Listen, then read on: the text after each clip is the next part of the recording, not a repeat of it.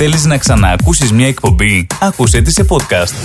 Μπε στο ρυθμός.com.au ή στο ρυθμός app ή γίνεις συνδρομητής στα podcast του Ρυθμός Radio εντελώς δωρεάν σε Google Podcast, Apple Podcast και Spotify. Ετοιμάσου σε DAB, Ρυθμός App, Ρυθμός TV και ρυθμός.com.au Αμέσως τώρα ξεκινάει η εκπομπή «Συν της άλλης». Με Ευάγγελο Πλοκαμάκη, Μάθιο Ιγκλέζο και Χαρά Κογιόνι.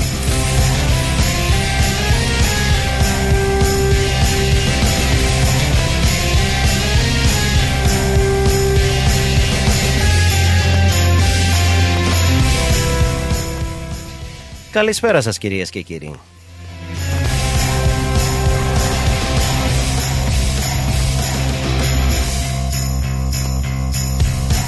Good evening, everybody.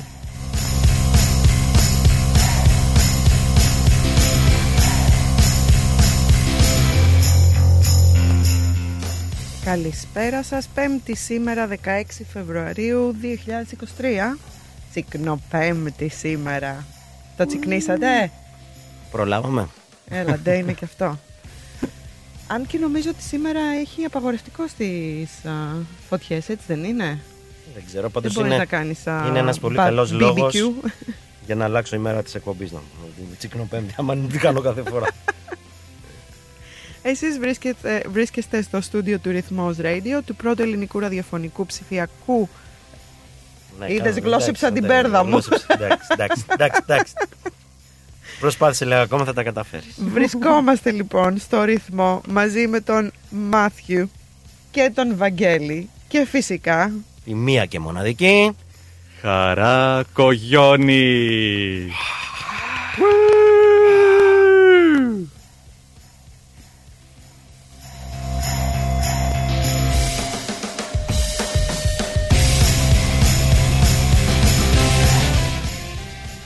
Και κάπως έτσι μέσα στα Σαρδάμ και στις οχλαγωγίες είμαστε έτοιμοι να ξεκινήσουμε το συν της άλλης.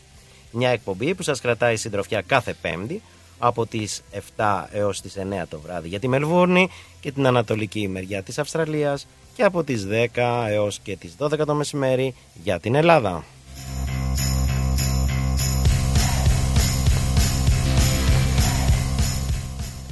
Εκπέμπουμε από το καυτό κέντρο της Μελβούρνης σήμερα. Ε, ε, εγώ να δεις σήμερα που έτρεχα όλο το πρωί. Ωραία. Ε, και φτάνουμε μέσω DAB Plus σε όλες τις γωνιές της πόλης μας και διαδικτυακά σε όλα τα μήκη και πλάτη του πλανήτη.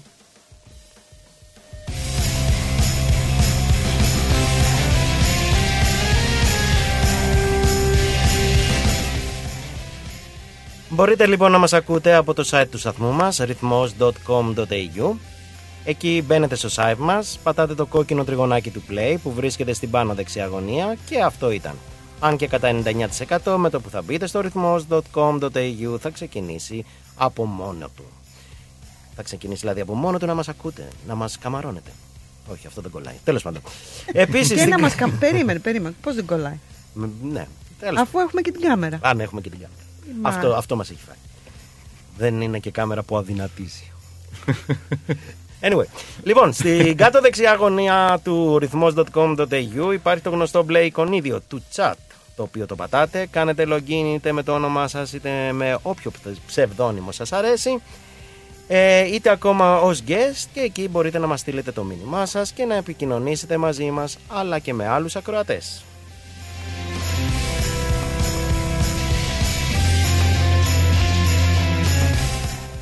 Μην ξεχάσετε επίσης και την εφαρμογή TuneIn που μπορείτε να μας βρείτε ως ρυθμός Radio Melbourne και να μας βάλετε στα αγαπημένα σας. Επίσης οι εφαρμογές από το Apple Store και από το Play Store αντίστοιχα. Κατεβάστε τις και θα το Κατεβάστε τε σε Ο όπου Θεός μαζί μπορεί. σας. Οι σελίδες μας στο Facebook, στο Instagram και φυσικά όπως είπε ο Βαγγέλης, ρυθμός TV. Εκεί μας καμαρώνετε. Όχι εμένα, το μάθιο. Και τη χαρά. Όλους μας. Όλους μας.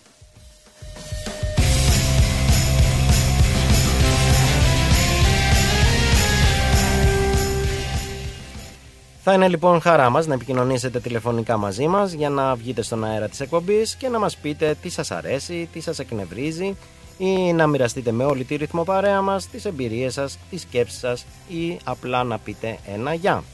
Ο τηλεφωνικός μας αριθμός είναι ο 83 51 56 54. Να το πω άλλη μια φορά, 83 51 56 54.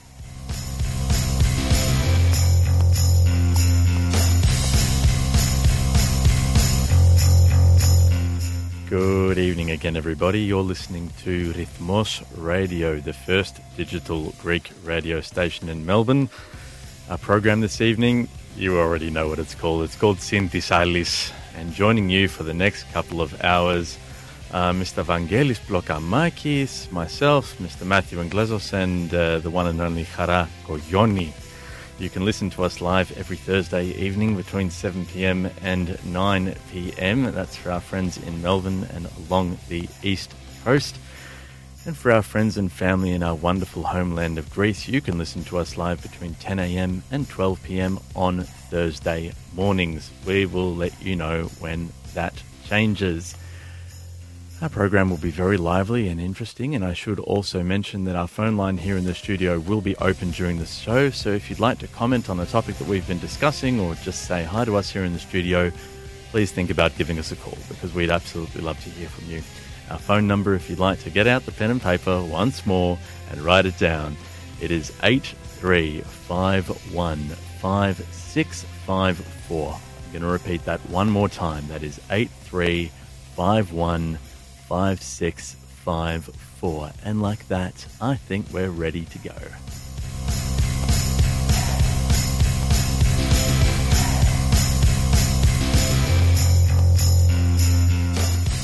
Η ώρα είναι 7 και 5 πρώτα λεπτά. Ξεκινάμε ακόμα ένα συν της άλλης και για τις επόμενες δύο ώρες μείνετε μαζί μας για να ακούσετε τα θέματα που έχουμε να συζητήσουμε σήμερα, τα οποία είναι πολύ ενδιαφέροντα. Πολλά και ενδιαφέροντα. Ναι, πολλά και ενδιαφέροντα. Θα τα πούμε όμως μετά από το τραγουδάκι.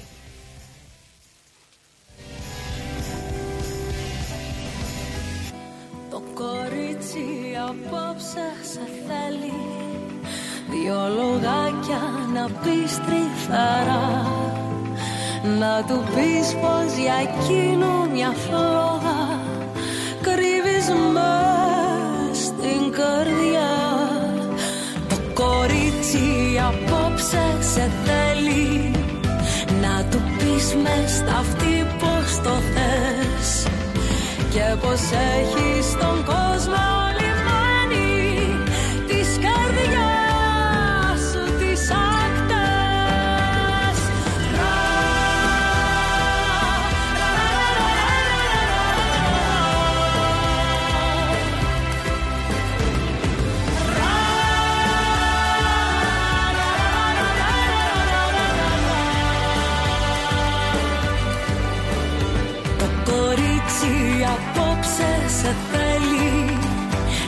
σου πει πως φοράει φτερά. Του τα χάρισαν χίλιοι αγγέλοι Απ' την πρώτη σας ματιά. Το κορίτσι απόψε σε θέλει Και το νιώθει πως θέλεις κι εσύ. Να του πεις πως για εκείνο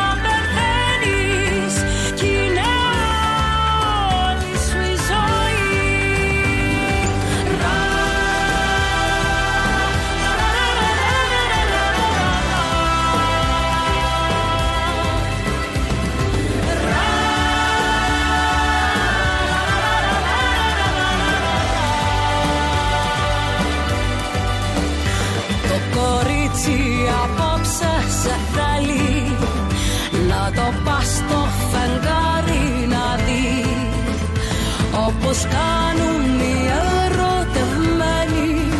Πριν χαράξει η αυγή Το κορίτσι απόψε σε θέλει. Να του πεις πως για εκείνο είσαι εσύ. Πως ενώθηκαν κάποτε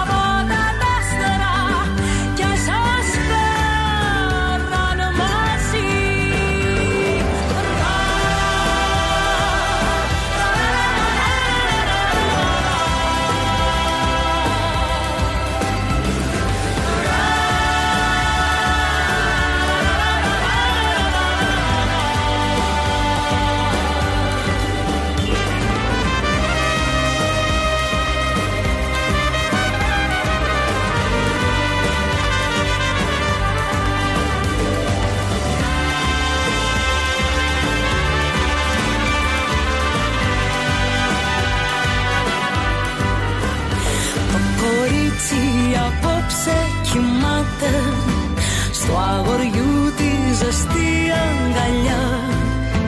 Βλέπει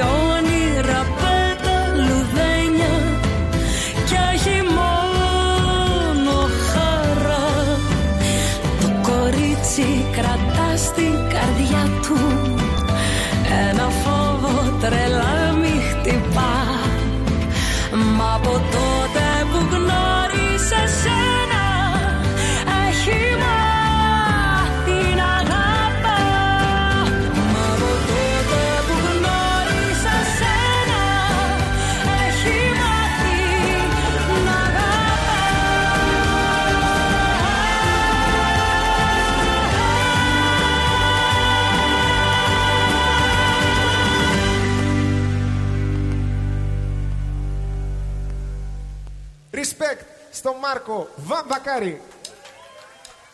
Ας το παίξω. Έτσι. Μπαίνει Μπαλτατζή πρώτα και μετά Λοκομόντο. Ωραία Ε, τα λες.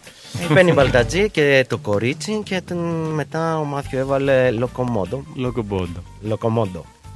Ραγκουσιριανή. Πόσα ξέρεις. Ένα κλασικό.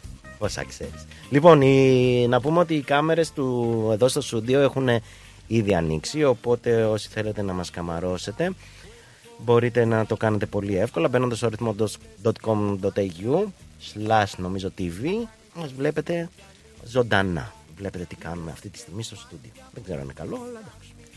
Νομίζω πάντως σήμερα λόγω της ζέστης ε, έχουμε λίγο με τα σαρδάμ το... το πάμε, δεν το έχουμε και δεν το είναι, έχουμε. σαν- πώς είναι τα ζαλισμένα τα κοτόπουλα, κάπως έτσι. Εντάξει, μας ήρθε λίγο απότομα καθότι δεν μας είχε συνηθίσει έτσι ο καιρός και σήμερα για 34 ξεκινήσαμε, 37-38 έφτασε. 40 Σε κάποια φάση έδειχνε. 39. Today. Ναι. Ε, That 40, high. 40 έδειχνε σχεδόν τώρα που κατέβαινα. Oh my goodness. Και αυτή τη στιγμή πρέπει να έχουμε γύρω στους... 20. Κάμπος. Στους κάμποσους. 34 αύριο- degrees. και αύριο πάλι επίσης έχουμε άλλο ένα heat wave όπως λέγεται και εδώ στο Αυστραλία. Ναι, αλλά μάντεψε. Έλα το Σάββατο όμως θα είσαι άρχοντας. Το Σάββατο θα που- θες το μπουφανάκι σου. ναι, το Σάββατο που είναι να πας ας πούμε για κανένα μπάνιο με άνεση θα χρειάζεσαι μπουφανάκι. Τέλος πάντων, αυτή είναι η Μελβούνη και την... γι' αυτό την αγαπάμε και την έχουμε συνηθίσει τώρα. Ε, μα θα ήταν μονότονο διαφορετικά, ρε παιδί μου. Δηλαδή, φαντάσου να είσαι τώρα σε, στην Ελλάδα, εκεί πέρα, δίπλα, και να έχεις όλο 35, 40. Α, χάλια. Χάλια, χάλια. χάλια. What, does it get boring having that many hot days all in a row? I'm being sarcastic. Oh, well, I'm sorry. No, I'm kidding. I'm kidding. it would be fantastic. Εννοείται. Και δεν έχει και αυτή την υγρασία που έχει εδώ, να τα λέμε επίσης. Ah, yes, that's right. ναι. Ναι, The, να τα uh, λέμε και αυτά, αλλά εντάξει. Τέλος πάντων, πάντως το Σάββατο, Έχουμε πολλά event. όχι το προηγούμενο. Το προηγούμενο. Ε, μα Τι δεν... είχαμε τον προηγούμενο Το Σάββατο. προηγούμενο Σάββατο είχε πολύ ωραίο καιρό και επειδή κατέβηκαμε ξέρεις, για το ελληνικό σχολείο στην πόλη, ήταν πάρα πολύ ωραίο να πιει στο καφεδάκι σου εκεί δίπλα στο ποτάμι, έτσι το πρωί κτλ. Βέβαια είπα να πάω και την επόμενη μέρα, δηλαδή την Κυριακή, να, να Πήρες το αράξω, μπουφάν. Να αράξω σου λέω, εκεί στο ποτάμι και να πιω το ποτάκι μου, το, φρα- το φραπεδάκι μου τέλος πάντων. Να, εκεί, φραπε, τέλος πάντων. Αλλά δεν. Και σε κάποια φάση μου λέει η γυναίκα μου, πάμε μου λέει στο DFO, το μετάνιωσε. Τέλο Γιατί είχαν μαζευτεί όλοι εκεί επειδή είχε κρύο, έτσι δεν είναι; Όχι, γιατί άδειασε η τσέπη μου. Α!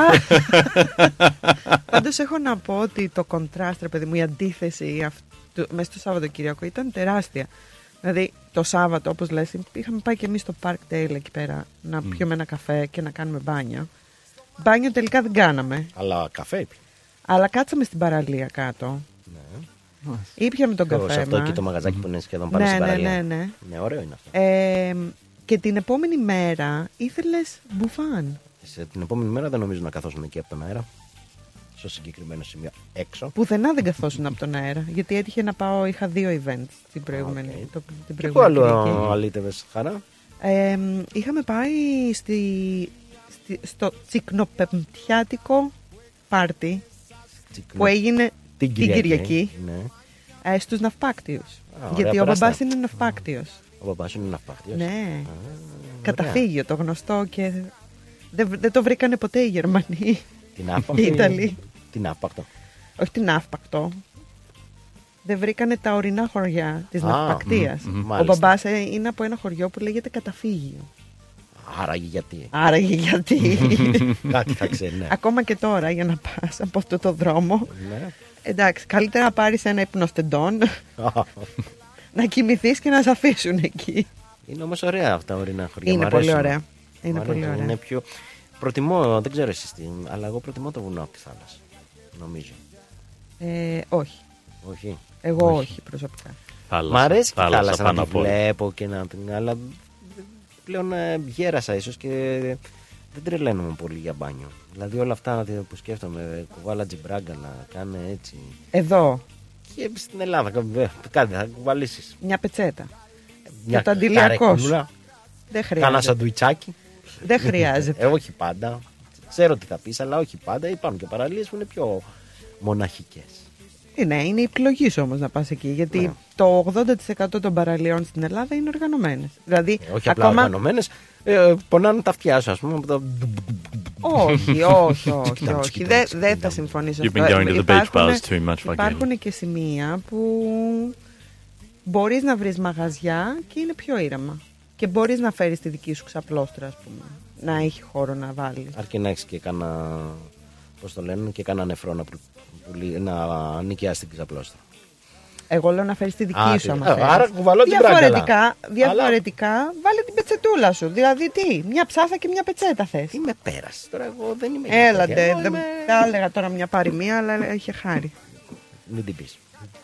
Άστα.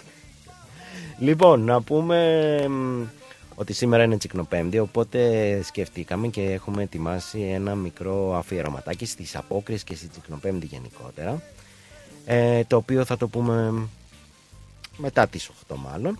Δεύτερη ώρα. Ναι, γιατί και επίσης έχουμε και μαζί στην παρέα μας ε, θα είναι και ο, σε λίγο ο κύριος Στεφανίδης, ο Κώστας Στεφανίδης, για να Τηλεφωνικός. συζητήσουμε κάποια πραγματάκια που αφορούν, ε, πώς να το πω, τις, ε, τις σχέσεις μας με το ελληνικό δημόσιο θα το έλεγα έτσι, αν έπρεπε να βάλω ένα τίτλο. Για την ώρα όμως λέω να πάμε να ακούσουμε ένα τραγούδι. Είσαι έτοιμος Μάθιου; Είμαι, είμαι. Ποιο; Λοιπόν, για να προσπαθήσω θα βάλω το σέριφο Ναι. του Χάτζη Φραγκέτα. Α, ωραίο. Για βάλε χατζιφραγκέτα λοιπόν. Μια και είναι καλοκαίρι, έτσι ζέστη και τα λοιπά και τα λοιπά να, Μας, μας θέλεις να μας κάνεις έτσι; να θυμηθούμε Ένα τη κα- Σέριφο. Ωραίο νησί η Σέριφο. Έχετε Δεν πάει; έχω πάει, όχι. Α, ωραίο, ωραίο. Έχω πάει στη Μήλο. Εδώ διαφορετικό νομίζω νησί. Ε, Έχω μια φίλη που είναι από τη Αλλά η Σέριφο Σέριφο είναι πάντως. ωραίο. Είναι ωραίο. Πάμε να ακούσουμε λοιπόν τη Σέριφο. Πάμε. Για να δούμε θα τα καταφέρουμε.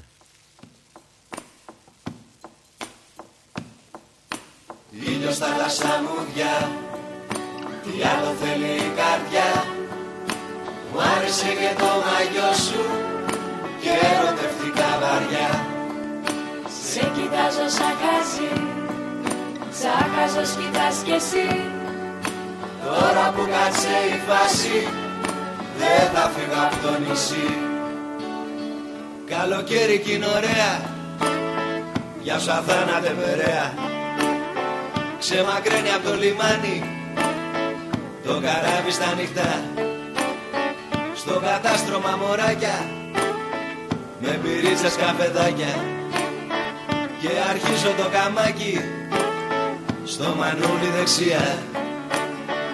Ήταν του πάνω με μήνυ Το σταυρόλεξο της λύνει Και μου λέει μήπως ξέρεις Την πρωτεύουσα του Ιράν; Δεν το ξέρω ρε γαμότο Μήπως έχει κανένα γράμμα; Πες μου και κανένα άλλο Και το βρίσκουμε μετά Σέριφο είχα κανονίσει Και ρωτάω που πηγαίνει.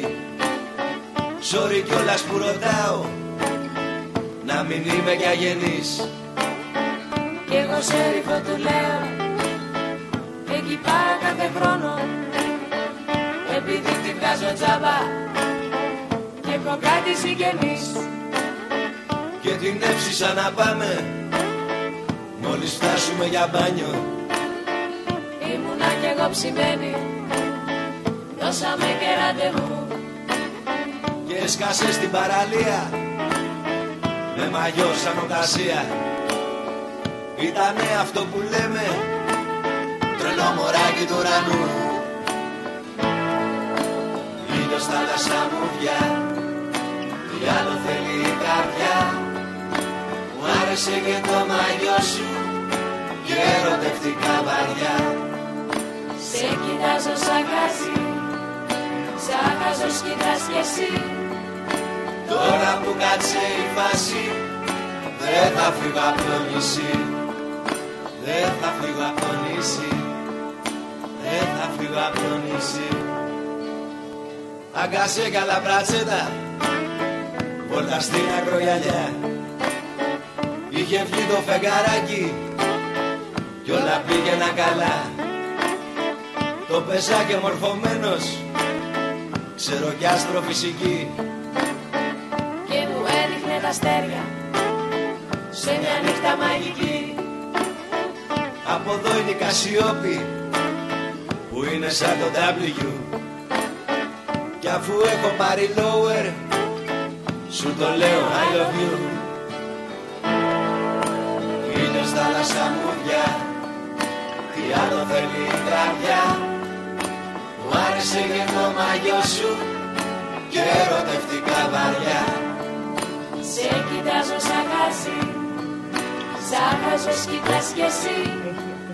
Τώρα που κάτσε η φάση Δεν θα φύγω από το νησί. Δεν θα φύγω από το νησί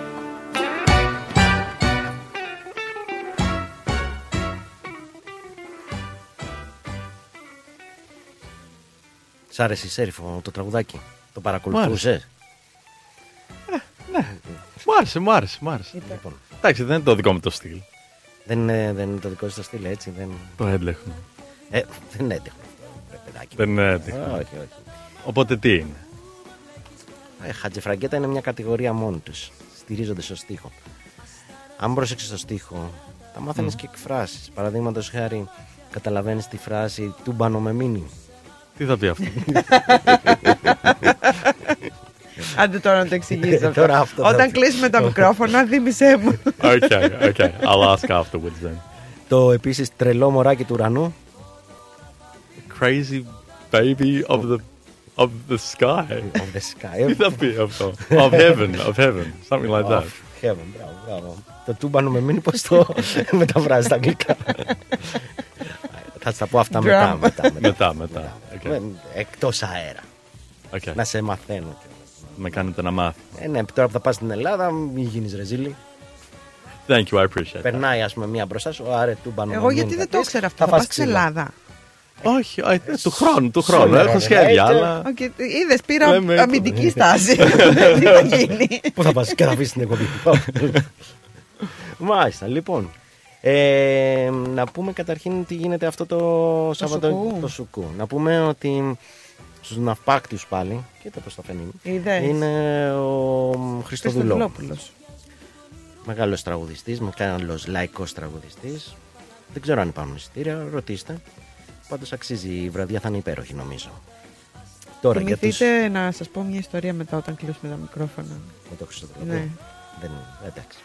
Ε, τώρα, σε όσους ε, δεν είναι πολύ φίλοι του λαϊκού και είναι έτσι πιο μπιτάτη την Ναι. τύπη, μπορούν να κατέβουν κατά σαν γκίλτα μεριά. Εκεί γίνεται Το St. Kilda Festival. όπως κάθε χρόνο. Ε, ναι, πέρυσι ήταν πιο μικρό. Φέτος είναι Τεράστιο. τούμπανο. τούμπανο, Για να τούμπανο. κατα... α,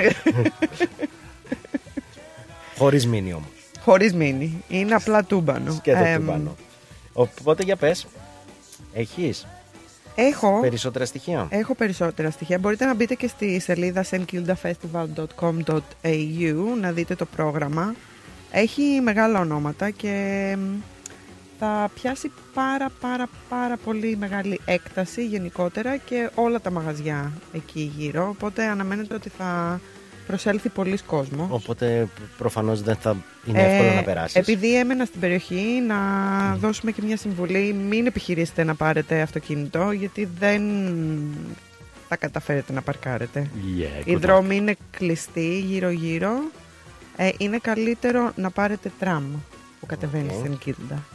Επίσης είναι ένα φεστιβάλ αυτό για μας τα πιο, πώς να πω, ηλικιωμένους που ας πούμε πονάνε λίγο τα χέρια, οι εκδόσεις, το Νατάλο είναι πολύ dance. Είναι για είναι- όλους. Ναι. Αρκεί να το έχεις στην καρδιά σου. Αυτό, αυτό ήθελα να Αυ- ακούσω αρκεί και να το έχεις εκεί στην καρδιά ήθελα να σου, το πάω. Βαγγέλη.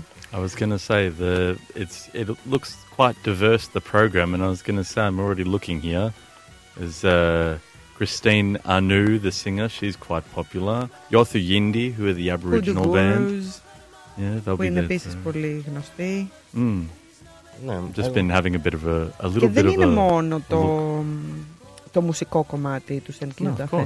Festival. Είναι επίσης και οι εκθέσεις που γίνονται. γίνονται γύρω-γύρω.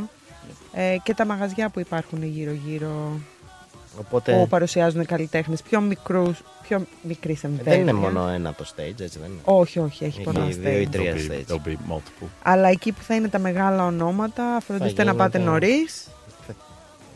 Ναι, ο καιρός δεν θα βοηθήσει και πολύ βέβαια. Το...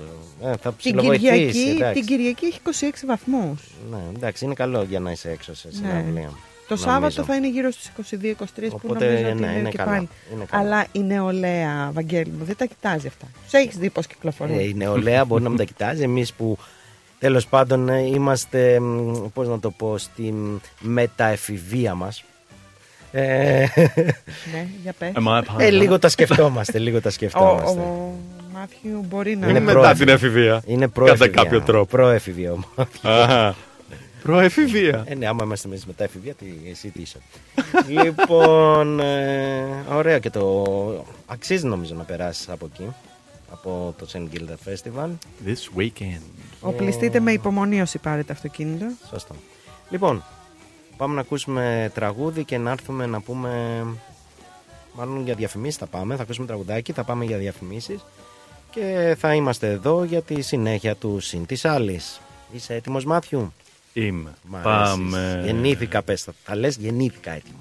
Γεννήθηκα έτοιμος. Μπράβο. Α, μπράβο.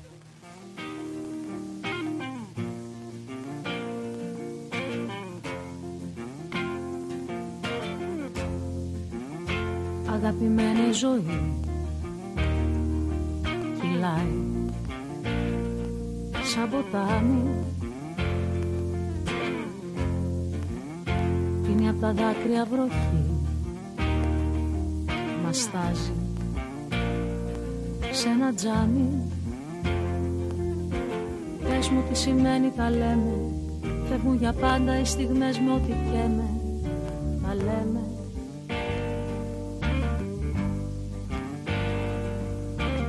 Τόσο γενική αυτή η φράση Ταιριάζει τέλεια στην κρύα σου στάση Τα λέμε. Να αγκαλιαστούμε τελευταία φορά Να κλαίμε. Μπάσταρ δεν πονάνε οι λέξεις Εγώ πεθαίνω και εσύ θέλεις να παίξεις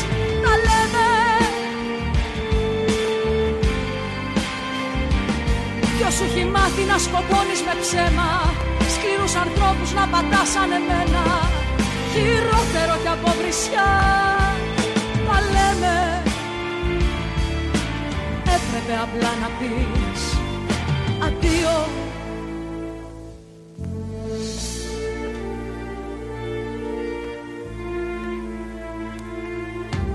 Τόση υποκρισία γλιτώνεις. Θέλει να έχεις ψυχή να πληγώνεις Τα λέμε.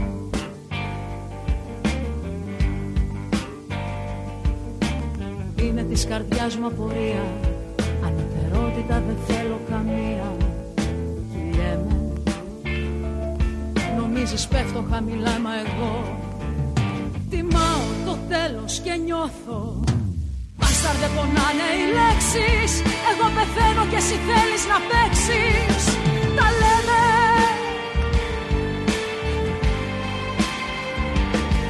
σου έχει μάθει να σκοτώνεις με ψέμα.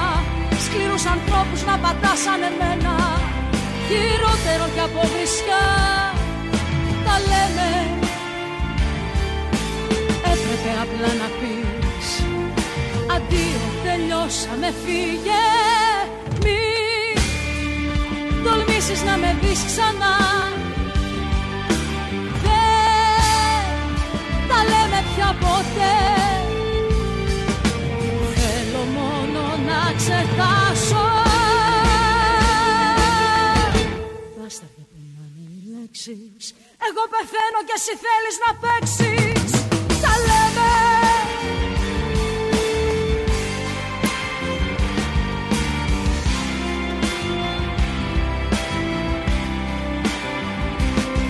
Χειρότερο κι από βρισιά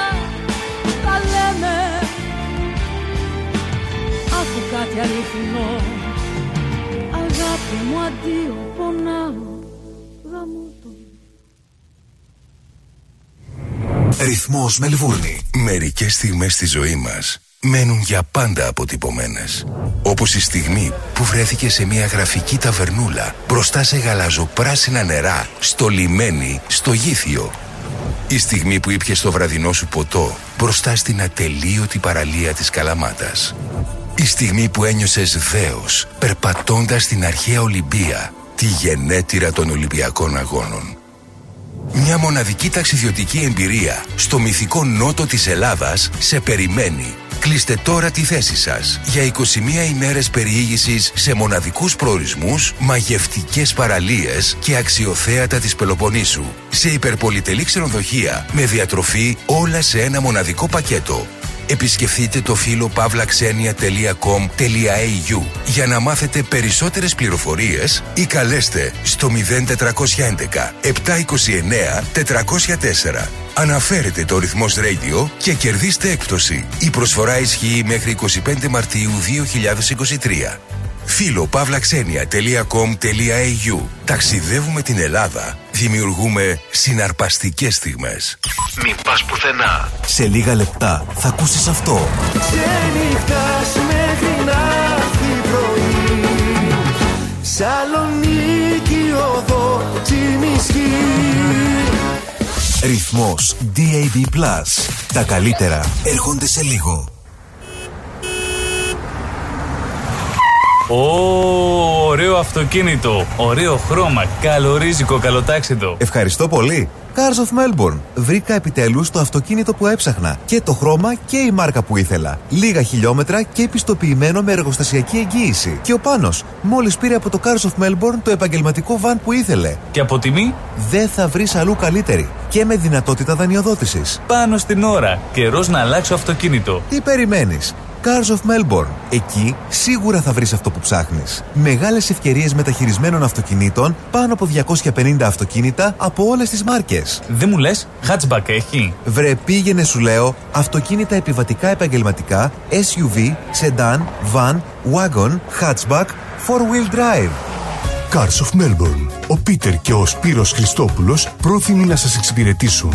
1109 Sydney Road, Coburg North. Τηλέφωνο 9354 8828 ή στο 0412 3359 96. carsofmelbourne.com.au Το επόμενο σου αυτοκίνητο είναι εδώ. Cars of Melbourne.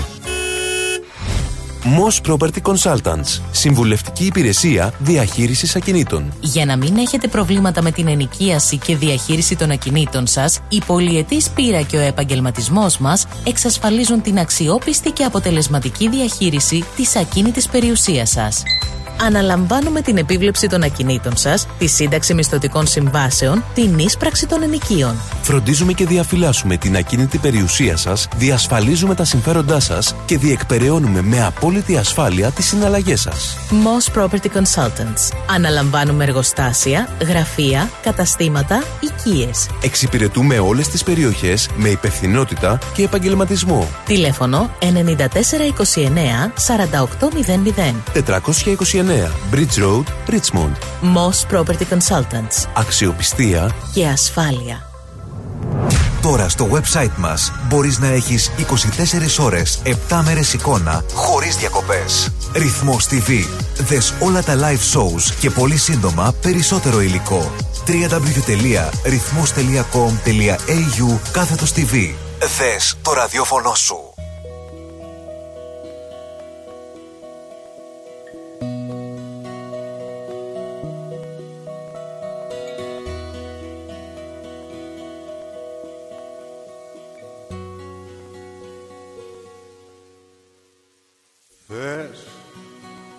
Καλά, να μην πονάω, θες Να σε μακριά και να μοιράζει στιγμές Που είχα κρατήσει για να σε έχω, θες Να μη σου λέω πως αγαπάω να ζω Και να ξεχνάω τα αρώμα σου, θες Να μην υπάρχω στα όνειρά σου ποτέ. Να μην ακούω της καρδιάς μου τη φωνή να της κρατήσω μια γονίτσα να κρυφτεί. Να μην λυπάμαι που σε χάνω ξαφνικά. Να μην φοβάμαι που η ανάγκη μας νικά. Να μην αγγίξω την αλήθεια σου ξανά. Να μην πονέσω με το τέλος, με το τέλος που πονά. Θες να γίνω μέσα στον κόσμο αυτό που έφτιαξες να ζω. Να με καθρέφτεις της δικής σου λογικής που θα σε βλέπει και θα λέει ό,τι πεις. Να ψάξω αλλού το άλλο μου μισό. Αυτό που πάντα μ' άφηνε μισό. Να με καθρέφτεις όλα αυτά που εσύ θα θες. Μ' αν το μπορώ ποτέ δεν ρώτησες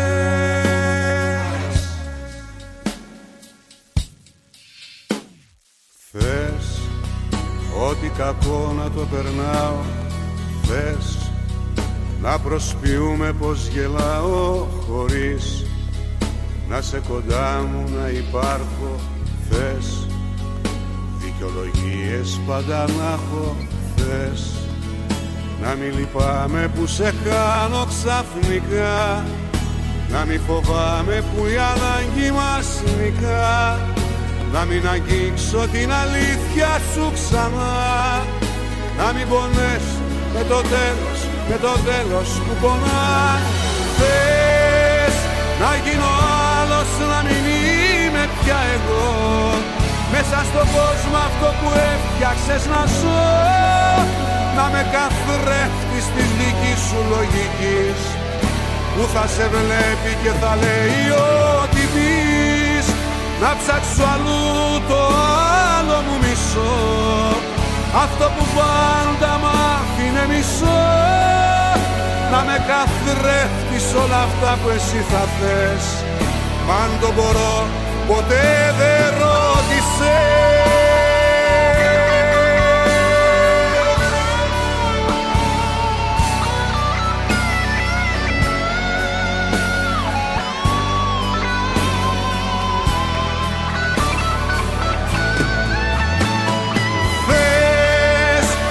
ψάξω αλλού το άλλο μου μισό.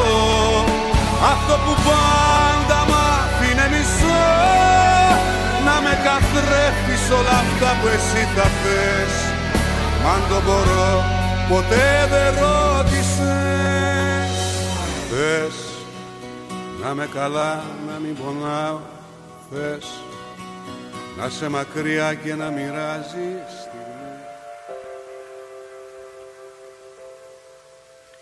Λοιπόν, με αυτό το υπέροχο τραγούδι του Δημήτρη Μητροπάνου, το «Θες», ξεκινήσαμε το δεύτερο μισάωρο της ε, εκπομπής μας, το «Συν της άλλης». Ε, βρίσκεστε εδώ στο πρώτο ψηφιακό ελληνικό ραδιόφωνο της Μελβούρνης. Ε, ακούτε το «Συν της άλλης» με τον Βαγγέλη Πλοκαμάκη, τον Μάθιο Ιγκλέζο και φυσικά τη Χαρά Ιχογιώνη. Και στην τηλεφωνική μας γραμμή, όπως σας είχαμε πει και νωρίτερα, είναι ο κύριος Κώστας Στεφανίδης, ο οποίος είναι μέλος του Διοικητικού Συμβουλίου της Ελληνικής Κοινότητας Μελβούνης και συντονιστής Αυστραλίας για το ΜΕΡΑ 25. Καλησπέρα Κώστα. Καλησπέρα Βαγγέλη, καλησπέρα στην παρέα και στους ακροατές σας. Γεια σου Κώστα. Καλησπέρα. Καλησπέρα. Λοιπόν, ε, ο Κώστας είναι μαζί μας για να συζητήσουμε κάποια πράγματα τα οποία δημοσίευσε και στον νέο κόσμο ε, που αφορούν τις σχέσεις των ομογενών, τις σχέσεις των Ελλήνων του εξωτερικού με το ελληνικό δημόσιο. Ε, σωστά Κώστα; Σωστά. Θα πρότεινα, δεν ξέρω αν συμφωνείς και εσύ, ε, να μην πούμε πολλά πράγματα για το ψήφο των ομογενών, γιατί αυτό αποτελεί ίσως ένα θέμα από μόνο του. Ναι, συμφωνώ. Και να ξεκινήσουμε εγώ από αυτό θα έλεγα να ξεκινήσουμε, από τα θέματα της κοινωνικής ασφάλισης και το τι γίνεται εδώ πέρα. Τι προβλήματα, στο πούμε έτσι, υπάρχουν και τι ε, δικαιώματα έχουμε. Ε, δικαιώματα έχουμε τα δικαιώματα που μας δίνει η Αυστραλία. Η επιστολή επικεντρώθηκε στο να ζητήσει να υπογραφεί αμοιβαία συμφωνία μεταξύ των δύο κρατών ώστε να υπάρχουν ασφαλιστικά, ασφαλιστική και ιατροφαρμακευτική κάλυψη όσων έρχονται στην Αυστραλία από την Ελλάδα με τουριστική ή με άλλη βίζα. Με τον ίδιο τρόπο που η Αυστραλία έχει συνάψει με πολλές χώρες, η Ιταλία είναι ένα παράδειγμα παραπλήσιο με την Ελλάδα και η Ελλάδα έχει αντίστοιχε συμφωνίες με άλλες χώρες. Αυτό που θα θέλαμε να δούμε είναι να υπογράφεται και μια συμφωνία μεταξύ Ελλάδας και Αυστραλίας. Πιστεύω ότι θα βοηθήσει και προς τις δύο πλευρές γιατί υπάρχει μεγάλη κίνηση Αυστραλών τουριστών και ενώ και εμάς που ταξιδεύουμε με Αυστραλιανό διαβατήριο αλλά και Αυστραλών οι οποίοι είναι πολύτιμοι τουρίστες για την Ελλάδα γιατί οι Αυστραλοί ξοδεύουν το μεγαλύτερο ποσό κατά κεφαλήν στην Ελλάδα ως τουρίστες. Από όλους τους υπόλοιπους τουρίστες. Από όλους τους υπόλοιπους. σω γιατί είναι και ένα ταξίδι που το κάνεις και πας για ένα, μισή μήνα. Έτσι. Δεν, είναι, δεν το κάνεις για τέσσερις μέρες. Ναι. Αντίστοιχα υπάρχει μεγάλη εισρωή Ελλήνων στην Αυστραλία με ο... οι περισσότεροι ψάχνουν να, μετα... να μεταναστεύσουν, νομίζω είναι 99%. Παρ' όλα αυτά υπάρχουν πολλοί που όταν έρχονται εδώ, εδώ έρχονται με τουριστική βίζα με άλλες βίζες. Ε, πιστεύω ότι μια διακριτική συμφωνία μεταξύ των δύο χωρών είναι αμοιβαία ωφέλιμη και νομίζω ότι είναι σκόπιμο να γίνει κάποια στιγμή. Σωστά. Για να το πούμε λίγο έτσι πιο απλοϊκά, να πούμε ότι αυτή τη στιγμή ένας τουρίστας ο οποίος έρχεται ας πούμε, στην Αυστραλία, Έλληνας τουρίστας, δεν έχει καμία ιατροφαρμακευτική κάλυψη από την Αυστραλία. Να, Παρόλο... να συμπληρώσω κάτι. Αυτό. Όχι απλά δεν έχει κάλυψη, υποχρεούται να έχει ιδιωτική ασφάλιση για να μπει στην Αυστραλία. Ο τουρίστας νομίζω όχι. Και ο, ο τουρίστας όχι. Νομίζω όχι ο τουρίστας. Σίγουρα. Το, το τελευταίο που κοίταξα είναι ότι και ο τουρίστας πρέπει να έχει. Μάλιστα, Μάλιστα. Και, ειδικά, αυτό... και ειδικά πάνω από κάποια συγκεκριμένη ηλικία πρέπει να έχουν. Okay. Αυτό ομολογώ πως δεν το ήξερα. Έχω ακούσει πολλές κατηγορίες. Μία από αυτές είναι των αποσπασμένων εκπαιδευτικών, οι οποίοι είναι λίγοι σε όλη τη χώρα, είναι μετρήσιμοι, είναι συγκεκριμένη βίζα, οι οποίοι ζουν στην Αυστραλία όταν παίρνουν το επιμίσθιο με 750, δολάρια περίπου τη βδομάδα, ίσως και 700, ε, και οι οποίοι υποχρεούνται να έχουν ε, ιδιωτική ασφάλεια. Ε, αυτό που άκουσα μόλις τώρα κάνει τα πράγματα χειρότερα. Αλλά νομίζω ότι όλοι καταλαβαίνουμε ότι είναι ένα δίκαιο αίτημα αυτό. Επίσης και όσοι έρχονται με βίζα. Η φοιτητική βίζα, με. Ναι, αυτό είναι γνωστό. Ναι. work and holiday γι αυτό, γι' αυτό και το κείμενο γράφει οποιοδήποτε άλλη βίζα για να μπορέσουμε να τις καλύψουμε όλες. Τουλάχιστον αυτό ζητάμε, αυτό θέλουμε να κυνηγήσουμε από εκεί και μετά. Και βέβαια αυτό που ζητάμε δεν είναι παράλογο, γιατί αυτό συμβαίνει με αρκετές άλλες χώρες, όπως είπες και εσύ, ναι. με την Ιταλία, αλλά και με άλλες ευρωπαϊκές ή μη ναι, ναι, ναι, ναι, Δεν είναι κάτι δηλαδή το οποίο ξαφνικά ζητάμε προ... ιδιαίτερα προνόμια για τους Έλληνε. Το, το άλλο θέμα που έχει δημιουργηθεί, ας το πούμε έτσι, είναι ότι ουσιαστικά το Αυστραλιανό κράτος ενδεχομένως και με ευθύνη των, ε, του ελληνικού δημοσίου, δεν γνωρίζει και κανένα άλλο ασφαλιστικό ταμείο πέρα από το ΙΚΑ και το ΟΓΑ. Είναι έτσι; Ε, αυτό μου το επισήμανε κάποια κυρία που είναι συνταξιούχος του Ταμείου του Δημοσίου από Ελλάδα. Το έψαξα και εγώ για μένα, γιατί και εγώ έχω ένσημα στην Ελλάδα, όχι ΙΚΑ και ΟΓΑ. Είναι τα δύο ταμεία που γνωρίζει η Αυστραλία, γιατί αυτό ήταν το μεγάλο. Ε, σε αυτά τα ταμεία ανήκαν όσοι ήρθαν με τα μεγάλα μεταναστευτικά ε, κύματα του 70 και του 80. Ε, ζητάμε μια επικαιροποίηση της εν λόγω συμφωνίας η οποία θα πρέπει να γίνει με πρωτοβουλία της ελληνικής πλευράς γιατί η Αυστραλία σιγά μην ξέρει θα πρέπει η ελληνική πλευρά να μεριμνήσει να ενημερώσει για την ύπαρξη των υπολείπων ταμείων. Είτε αυτό λέγεται με την υποβολή υφέτη ή απλά ενημέρωσης στους, ε, της σύμβασης για να μπορέσουν οι συνταξιούχοι και των υπόλοιπων ταμείων να έχουν την ωφέλεια που δίνει αυτή η σύμβαση η οποία προβλέπει πληρωμή σύνταξης για έναν μετανάστη στη χώρα υποδοχής. Δηλαδή κάποιος που έχει ένσημα σε μία από τις δύο χώρες και μεταναστεύει στην άλλη να μπορεί να παίρνει τη σύνταξη του να πληρώνεται στη χώρα υποδοχής. Είναι ένα σπουδαίο ωφέλιμα για τους συνταξιούχους, ακόμα και αν είναι μικρά τα ποσά, αλλά νομίζω ότι πρέπει να καλυφθούν και τα υπόλοιπα ταμεία. Σίγουρα γιατί ιδίως με το τελευταίο κύμα μεταναστών που ήρθε εδώ στην Αυστραλία υπήρχαν παραδείγματος χάρη αρκετοί μηχανικοί, οι οποίοι προφανώς δεν είναι ΙΚΑ ή ΟΓΑ, αλλά και άλλα επαγγέλματα Ακριβώς. που δεν ανήκουν σε αυτά τα δύο. Ακριβώς. Σε αυτή την κατηγορία ανήκω και εγώ. Ε, δεν ξέρω πόσο αισιόδοξος μπορεί να είμαι. Εγώ προσωπικά ε, πάγωσα τις εισφορές μου στο ΤΣΜΕΔΕ εκμεταλλευόμενος μια διάταξη της εν λόγω διακρατική συμφωνίας. Προβλέπεται ότι αν δουλεύεις στη μία χώρα μπορείς να πάρεις απαλλαγή εισφορών από την άλλη χώρα. Και με τρία email που με ενημερώναν ότι γίνεται με τη διαδικασία του κατεπήγοντος, χρειαστήκαν ακριβώς 4,5 χρόνια για να γίνει αποδεκτό το πάγωμα των εισφορών. Θέλω να πω ότι δεν είμαι και πολύ σίγουρος για, το- για τα αντανακλαστικά και την αποτελεσματικότητα του ελληνικού δημόσιου τομέα. Αλλά νομίζω ότι πρέπει να κάνουμε μια αρχή και να μαζέψουμε πέντε πράγματα που θα θέλαμε να πετύχουμε. Και σίγουρα ε, αυτό είναι ένα πρόβλημα που έχει ο δημόσιος τομέας στην Ελλάδα, ότι δεν αντιλαμβάνονται ότι κάποια πράγματα δουλεύουν τελείως διαφορετικά στις ξένες χώρες και ζητάνε πράγματα τα οποία ναι, μεν είναι φυσιολογικά για την Ελλάδα, αλλά όχι φυσιολογικά ή εύκολο να τα μαζέψεις, ας το πούμε έτσι. σε μια ξένη χώρα. Βαγγέλη, θα μου επιτρέψεις να σου πω ότι αυτό ισχύει για όλες τις χώρες. Και στην Αυστραλία, και η Αυστραλία έχει αυτή την εντύπωση. Όταν εγώ πήγα να πάρω βεβαίωση για το Τσμέδε, μου είπαν από εδώ, γιατί δεν τους δείχνεις την κάρτα του Medicare. Γιατί και οι Αυστραλοί πιστεύαν ότι αν δείξω την κάρτα του Medicare την ξέρουν σε 240 χώρες. Ε, αυτό είναι φυσιολογικό. Είναι πασίγνωστη εξάλλου. Ε. Ναι, ναι, όχι, αυτό είναι φυσιολογικό. Α Ναι, ας ναι, μην είδαμε ο Ομπάμα να πει τι είναι Medicare και σιγά μην ξέρανε στον υπόλοιπο κόσμο τι σημαίνει Medicare. Αλλά αυτό είναι, αυτή είναι μια φυσιολογική κατάσταση, μια φυσιολογική διαδικασία που ισχύει σε κάθε χώρα για οποιονδήποτε δεν έχει, βγει, ταξι- δεν έχει ταξιδέψει έξω από τη χώρα του. Ο ρόλος ο δικός μας και ο δικός μου και της οργάνωσής μας και θα πούμε και λίγο παρακάτω και της ελληνικής κοινότητας Μελβούρνης, είναι να προσπαθήσει να παίξει αυτό τον ε, συνδετικό κρίκο μεταξύ των δύο χωρών για να μπορέσουμε να βγάλουμε κάποια, μεταξύ, σε κάποια λογικά αιτήματα. Και να κάνουμε τη ζωή μας και λίγο πιο εύκολη. Ε, ναι. Λοιπόν, να σε αφήσουμε. Επομένως. Θες κάτι να πεις χαρά; Ήθελα να ρωτήσω για το MyGov, την πλατφόρμα που πρέπει να πιστοποιήσουμε τα κινητά, τα... Μμμ. Ναι. Η διαδικασία δεν είναι πολύ ξεκάθαρη. Όχι είναι.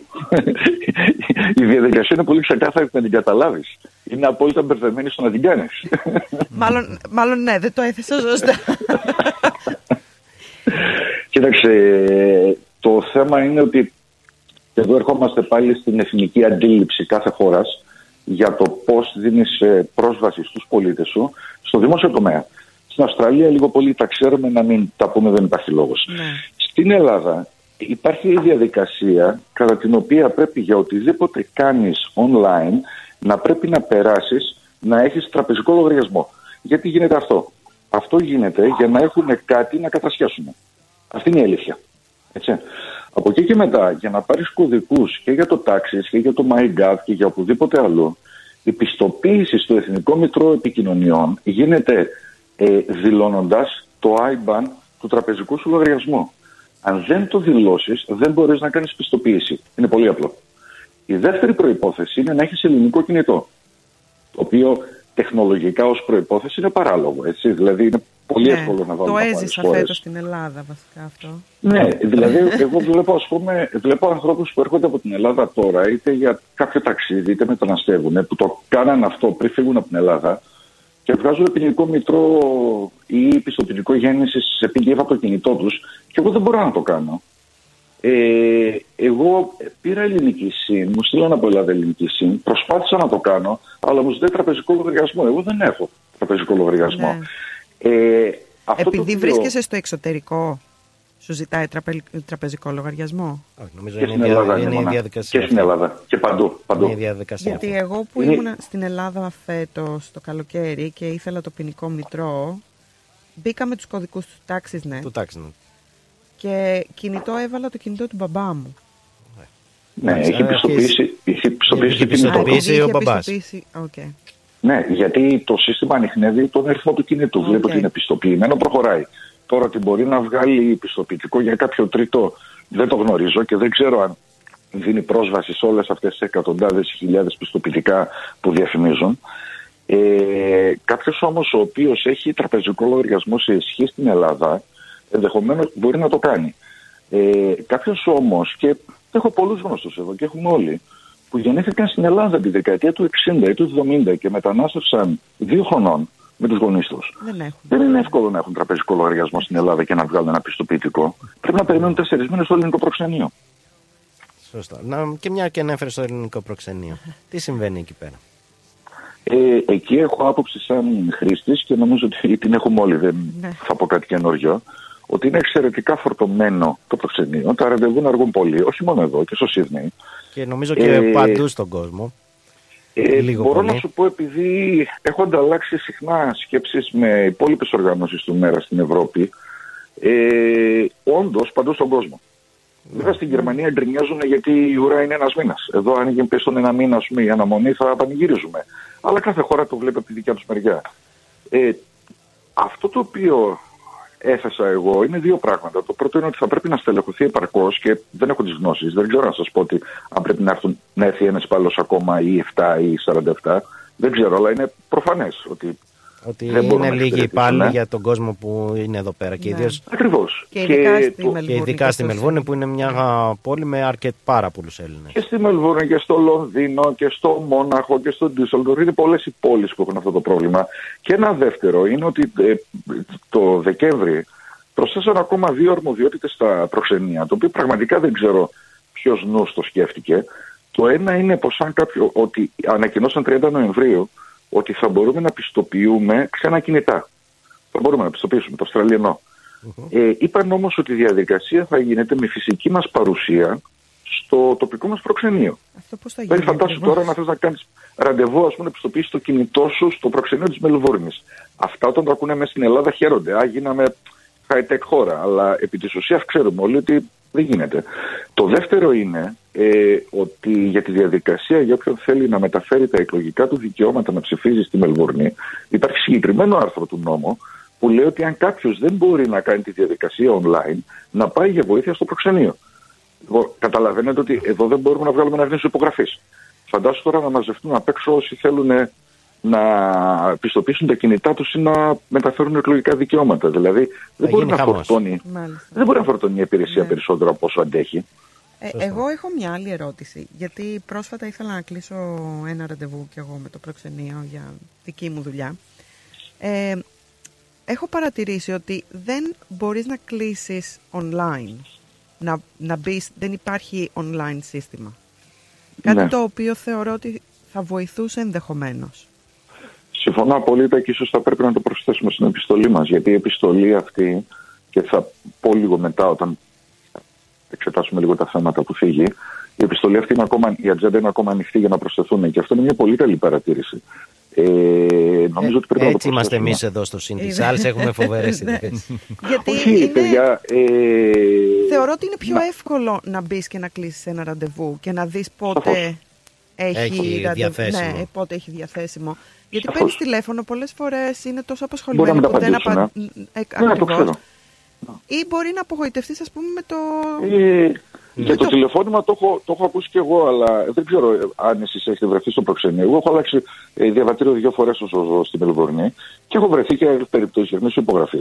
Στο γραφείο που χτυπάει το τηλέφωνο, είμαστε 8 που ρωτάμε και οι 8 ταυτόχρονα μια ερώτηση. Ναι. Ε, δεν σηκώνω το τηλέφωνο. Ε, δεν- εγώ δεν, θέλω, δεν, δεν τα λέω αυτά για να του κατηγορήσω. Θεωρώ ότι. Όχι, όχι, το να ψάρι κάνουμε βρωμάει από το τη κεφάλι, ζωή κατά- πιο εύκολη, γι' αυτό το λέμε. Το ψάρι κατά πάσα πιθανότητα βρωμάει από το κεφάλι, έτσι. Ναι, φυσικά. Ε, ναι. Ωραία. Λοιπόν, πάμε σε ένα άλλο θέμα. Ήθελα, ήθελα λίγο να. α, ε, ένα θέμα της επιστολής, τι θες να συζητήσουμε; Να συζητήσουμε λίγο τα εκπαιδευτικά. Ω, μπορούμε να μιλάμε για ώρες. Ε, εντάξει, δεν Θα έχουμε προσπαθήσω να τόσες είμαι- πολλές, αλλά ξέρω. θα, θα προσπαθήσουμε να τα Ξέρω. πούμε λίγο. Μπαμ, μπαμ. Είναι μια, είναι μια απονεμένη ιστορία. Ε, θα προσπαθήσω να είμαι περιεκτικός. Έχουμε έλλειψη σε καθηγητές από την Ελλάδα. Οι καθηγητές από την Ελλάδα, υπάρχουν καθηγητές από την Ελλάδα και υπάρχουν καθηγητές που είναι από εδώ, γεννημένοι, μεγαλωμένοι εδώ. Ο καθένας έχει ένα δικό του ρόλο σε αυτό το puzzle που λέγεται ελληνομάθεια. Η ελληνομάθεια δεν είναι να μάθεις μόνο τα ρήματα, τους χρόνους και να μετράς από το 1 στο 100. Είναι και κάποια άλλα πράγματα από πίσω. Είναι αυτή η αίσθηση του πολιτισμού, της κουλτούρας.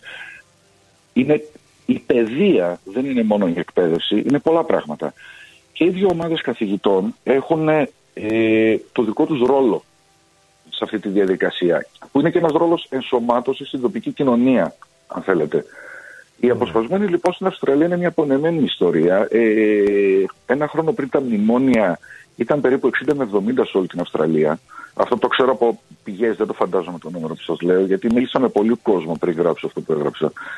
Ε, τότε μειώθηκαν οι μισθοί πάρα πολύ.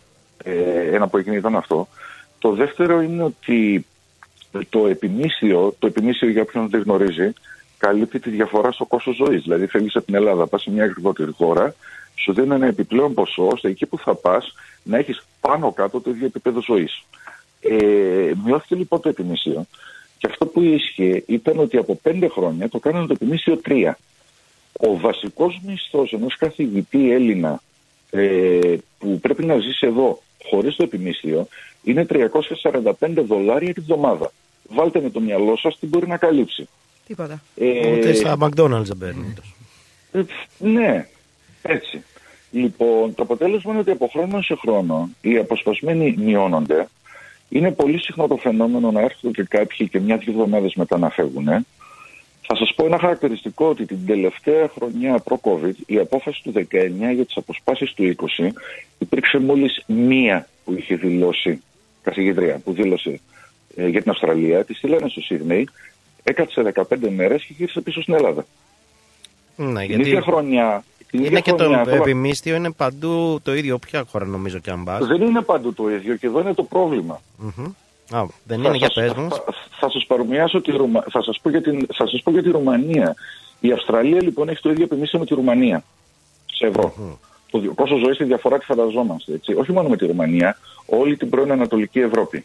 Ρουμανία, Σλοβενία, Σλοβακία, Ουγγαρία, παντού παίρνουν το ίδιο επιμίσιο με την Ελλάδα. Την ίδια χρονιά του 19, για τις αποσπάσεις του 20, αποσπάστηκαν στη Ρουμανία 13 εκπαιδευτικοί. Λοιπόν, εκεί λοιπόν λέμε ότι ή κάτι δεν πάει καλά με το επιμίσιο, ή κάποιος θα πρέπει σοβαρά να μας πει ότι στη Ρουμανία ζουν 13 φορές περισσότεροι Έλληνες από ότι στην Αυστραλία. Έτσι. Ε, νομίζω τα νούμερα μιλάνε από μόνα τους. Την ίδια χρονιά πήγανε τρεις στο Κογκό, πήγανε τρεις στην Ουρουάη. Δηλαδή είναι κάποια νούμερα εξωπραγματικά για εμά που ζούμε εδώ και βλέπουμε τι γίνεται. Αυτό είναι το βασικό πρόβλημα. Το πρόβλημα είναι ότι το επιμίσιο εδώ είναι επίπεδο Βουλγαρίας και Ρουμανίας. Είναι πολύ χαμηλό Κανείς για δεν- το κόστος ζωής της Αυστραλίας ουσιαστικά. η Αυστραλία είναι η έκτη ακριβότερη χώρα στον κόσμο, αν εξαιρέσουμε τις χώρες που δεν είναι χώρες, όπως είναι το Λιχτενστάιν και τα Cayman Island και το Hong Kong. Λοιπόν, έχουμε συγκρίσιμο. Το επιμίσιο στην Αυστραλία είναι 1230 ευρώ. Το, στις Ηνωμένες Πολιτείες... που Υποθέτω το έχουμε μήνα, 90 έτσι. Το μήνα. Οι Ηνωμένες Πολιτείες έχουν 1960, που έχουμε ίδιο κόστο ζωής. Ακριβώς ίδιο κόστος ζωής. Ε, Αυτό σημαίνει 30% έτσι. Ε, ναι, λιγότερο. Παραπάνω. Ε, περίπου 40. Μεγαλύτερο ναι, είναι το. ναι, εντάξει. Το νούμερο είναι μεγαλύτερο. Και δεδομένου ότι όταν είναι κάποιος αποσπασμένος εντός Ευρωπαϊκής Ένωσης, έχει τη δυνατότητα να ταξιδέψει πολύ φτηνά στην Ελλάδα. Κάποιος βρίσκεται στην Αυστραλία, ξέρετε τι σημαίνει ένα ταξίδι. Θέλει 8 επιμίσθια για να ταξιδέψει. Οπότε αυτό δημιουργεί και άλλα προβλήματα για αυτούς που έρχονται από Ελλάδα ως καθηγητές για να διδάξουν. Που θα πρέπει... Δεν υπάρχει κίνητρο ουσιαστικά Δεν οικονομικό υπάρχει καταρχήν. κίνητρο Κίνητρο. και θα πρέπει να Εντάξει, κάνουν, κίνητρο. άμα θέλουν να μείνουν, θα πρέπει να κάνουν και δεύτερες και τρίτες δουλειές. Ναι, πρόσεξε όμως. Υπάρχει προπόθεση στη βίζα που έρχονται, και στο λέω γιατί έχω διαβάσει το κείμενο της βίζα. Υπάρχει προπόθεση ότι απαγορεύεται να εργαστούν σε άλλη εργασία. Μπορούν να τοποθετηθούν από προξενείο σε κάποιο σχολείο ή κάποιο δημόσιο πρωινό. Ή υπάρχουν έξι δημοτικά και έξι γυμνάσια που έχουν τα ελληνικά ως ξένη γλώσσα στη Μελβούρνη. Ναι. Μπορεί ένας αποσπασμένος να είναι εκεί ω assistant teacher, δεν μπορεί να είναι classroom teacher γιατί δεν έχει registration.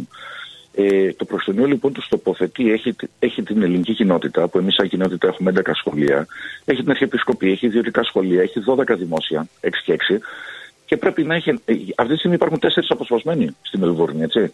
Ε, τα νούμερα που σας λέω, 12 δημόσια και 11 η κοινότητα, 23. Βάλε και τις κοινότητες και τα ιδιωτικά και έχεις 4 αποσπασμένους. Πού θα, πες μου, πού- πού Ουσιαστικά θα τους δεν στείλεις υπάρχουν, όλους δεν αυτούς; υπάρχουν. Όχι, όπως έχω λέμε. και εγώ Μα που δεν- συζητούσα, δεν σήμερα υπάρχουν. συζητούσα για αυτό το θέμα ότι, ε, με μία φίλη που ψάχνουν καθηγητές σε ελληνικό σχολείο και δεν υπάρχουν.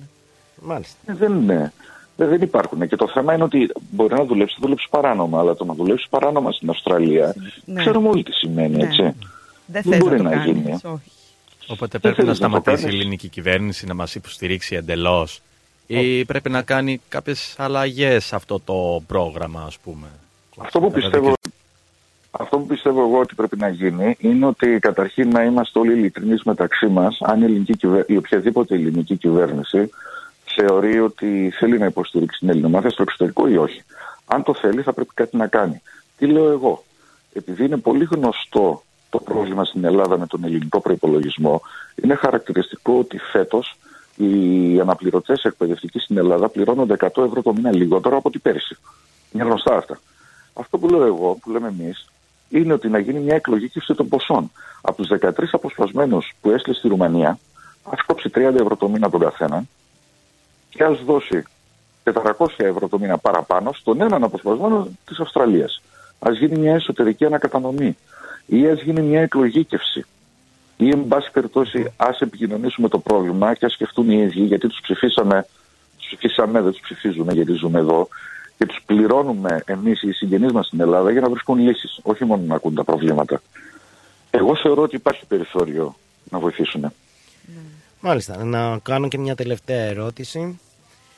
Ε, ξέρω ότι η ελληνική κοινότητα προσπαθεί για το θέμα της διπλής φορολογίας. Πιστεύεις ότι θα βρεθεί κάποια λύση μέχρι το τέλος του χρόνου αυτό ή όχι; Ε, η απάντηση στο δεύτερο είναι όχι, αλλά να σου πω λίγο για το πρώτο ότι δεν κάνει ακριβώς προσπάθεια η ελληνική κοινότητα Μελβούρνης. Προσπαθεί να πώς το πω, παρακολουθεί ως παρατηρητής και προσπαθεί να συμβάλλει με κάποιες γνώμες. Ναι, Ε, δεν το έθεσα θέμα και εγώ συζη- σωστά. Ναι, Όχι, απλά να διευκρινίσω για μπορεί. Κα- Ξέρεις τι γίνεται, Ευαγγέλη, κάνω μια μικρή παρένθεση. Ε, διαπιστώνω ότι πολλοί νομίζουν ότι στην ελληνική κοινότητα Μελβούνης διοικούμε. Ε, δεν διοικούμε. Είναι μια- ένας εθνικοτοπικός σύλλογος. Προσπαθούμε να παρεύουμε όπου μπορούμε. Ε, η διαπραγμάτευση γίνεται μεταξύ των δύο Υπουργείων Οικονομικών των δύο χωρών. Απλά αυτό που πρέπει να ξέρουν όσοι δεν μπορεί να μην ξέρουν λεπτομέρειες είναι ότι αυτές οι διαπραγματεύσεις ξεκίνησαν το 1982. Ε, θεωρώ ότι για δύο χώρες οι οποίες δεν είναι στον, σε κοινό οικονομικό χώρο, δεν έχουν κοινά σύνορα και δεν έχουν εμπορικούς ανταγωνισμούς, 41 χρόνια διαπραγματεύσεις είναι μάλλον αρκετά. Κάποια στιγμή πρέπει να βρεθεί μια λύση η οποία θα διευκολύνει και εμάς να μην ρισκάρουμε και να μην λέμε ψέματα σε όσους από εμάς κάνουμε φορολογικές δηλώσεις στην Ελλάδα και να μην ρισκάρουμε να φορολογηθούμε διπλά. Ε, η κοινότητα κάνει ό,τι μπορεί στο βαθμό που είναι και άλλοι ελληνικών συμφερόντων, συμφερόντων είναι περίεργη λέξη, ελληνικού ενδιαφέροντος οργανισμοί στην Αυστραλία προσπαθούν να συμβάλλουν με τη γνώμη τους. Θα ήθελα όμως πριν κλείσουμε, γιατί είπες ότι είναι η τελευταία ερώτηση, να πω ότι αυτή, αυτό το κείμενο που διαβάσατε ε, το έχω προσαρμόσει εγώ α, και θα σταλεί από την ελληνική κοινότητα Μελβούρνης σε όλα τα πολιτικά κόμματα στην Ελλάδα. Ε, έχω αφαιρέσει προφανώς τα πολιτικά σχόλια, γιατί δεν πρέπει να το στείλουμε με τα πολιτικά σχόλια που έχει το original κείμενο. Ε, αυτή τη στιγμή το συζητάμε στο, στο Διοικητικό Συμβούλιο και να δω και κάποιες νόμε. Και θα κοιτάξουμε να πάρουμε και τη γνώμη της ελληνικής παροικία εδώ πριν το κάνουμε. Αλλά και αυτό που έχουμε στην ατζέντα μας είναι ότι αυτά τα θέματα θα μπουν με τον έναν ή τον άλλον τρόπο και στην ατζέντα της ελληνικής κοινότητας Μελβούρνης όταν συζητάει πια με Έλληνε αξιωματούχου. Ε, αυτά μπορώ να σας πω αυτή τη στιγμή. Θα δοθεί ευκαιρία να πούμε περισσότερα στο, μέλλον, στο κοντινό μέλλον. Ωραία, ελπίζουμε να σε έχουμε ξανά μαζί μας και σίγουρα θέλω να συζητήσουμε και το θέμα της, του ψήφου των αποδήμων, σύντομα ελπίζω. Και... Όποτε θέλεις. Γιατί είναι νομίζω ένα πολύ μεγάλο θέμα που δεν μπορούμε να το συζητήσουμε μέσα σε πέντε λεπτά. Μεγάλο, με, μεγάλο και ενδιαφέρον γιατί εσύ και εγώ έχουμε διαφωνήσει στο παρελθόν, αλλά πολύ ευχαριστώ να το συζητήσουμε όποτε Ε, θέλεις. έγινε, σε ευχαριστούμε πολύ Κώστα. Ευχαριστώ παιδιά, καλό βράδυ σε όλους σας. Ευχαριστώ πολύ. Γεια χαρά. Για τη φιλοξενία. Γεια χαρά. Γεια, γεια. Αυτός λοιπόν ήταν ο Κώστας Ευανίδης, αυτή είναι η εκπομπή Συν της Άλλης και ο Μάθιου είναι έτοιμος να μας προσφέρει διαφημίσεις και τραγουδάκι για να χαλαρώσουμε. Ωραία, πάμε. Μελβούρνη. Μην πας πουθενά. Σε λίγα λεπτά θα ακούσεις αυτό. Ξενυχτάς μέχρι να έρθει πρωί Σαλονίκη οδό Τσιμισκή Ρυθμός DAB+. Τα καλύτερα έρχονται σε λίγο. Ρυθμός DAB+. Τα πλούσια χρώματα της Ελλάδας. Η πλούσια ιστορία της. Ο φυσικός πλούτος της. Όλη η ελληνική έμπνευση αποτυπωμένη στα πιο stylish κοσμήματα. Γκρέτζιο. Η ελληνική μάρκα ρολογιών και κοσμημάτων Γκρέτζιο που ξεχωρίζει στην ελληνική αλλά και τη διεθνή αγορά ήρθε τώρα και στην Αυστραλία με σχέδια κοσμημάτων από χρυσό, ασίμι καθώς και ρολόγια εξαιρετικής κατασκευής από ανοξίδωτο ατσάλι. Οι συνδυασμοί που μπορείτε να πραγματοποιήσετε φορώντας τα κοσμήματα Γκρέτζιο θα σας συνοδεύσουν σε κάθε περίσταση, δημιουργώντας ένα μοναδικό στυλ που θα συναρπάσει. Γκρέτζιο. 51 Portman Street, Oakley. Τηλέφωνο 03 95 63 33 08. Instagram Γκρέτζιο Australia. Ανακαλύψτε φέτος τα πιο stylish γυναικεία κοσμήματα της σεζόν από την Γκρέτζιο. Η ώρα είναι 8. Η ώρα στην Ελλάδα είναι 11 το πρωί.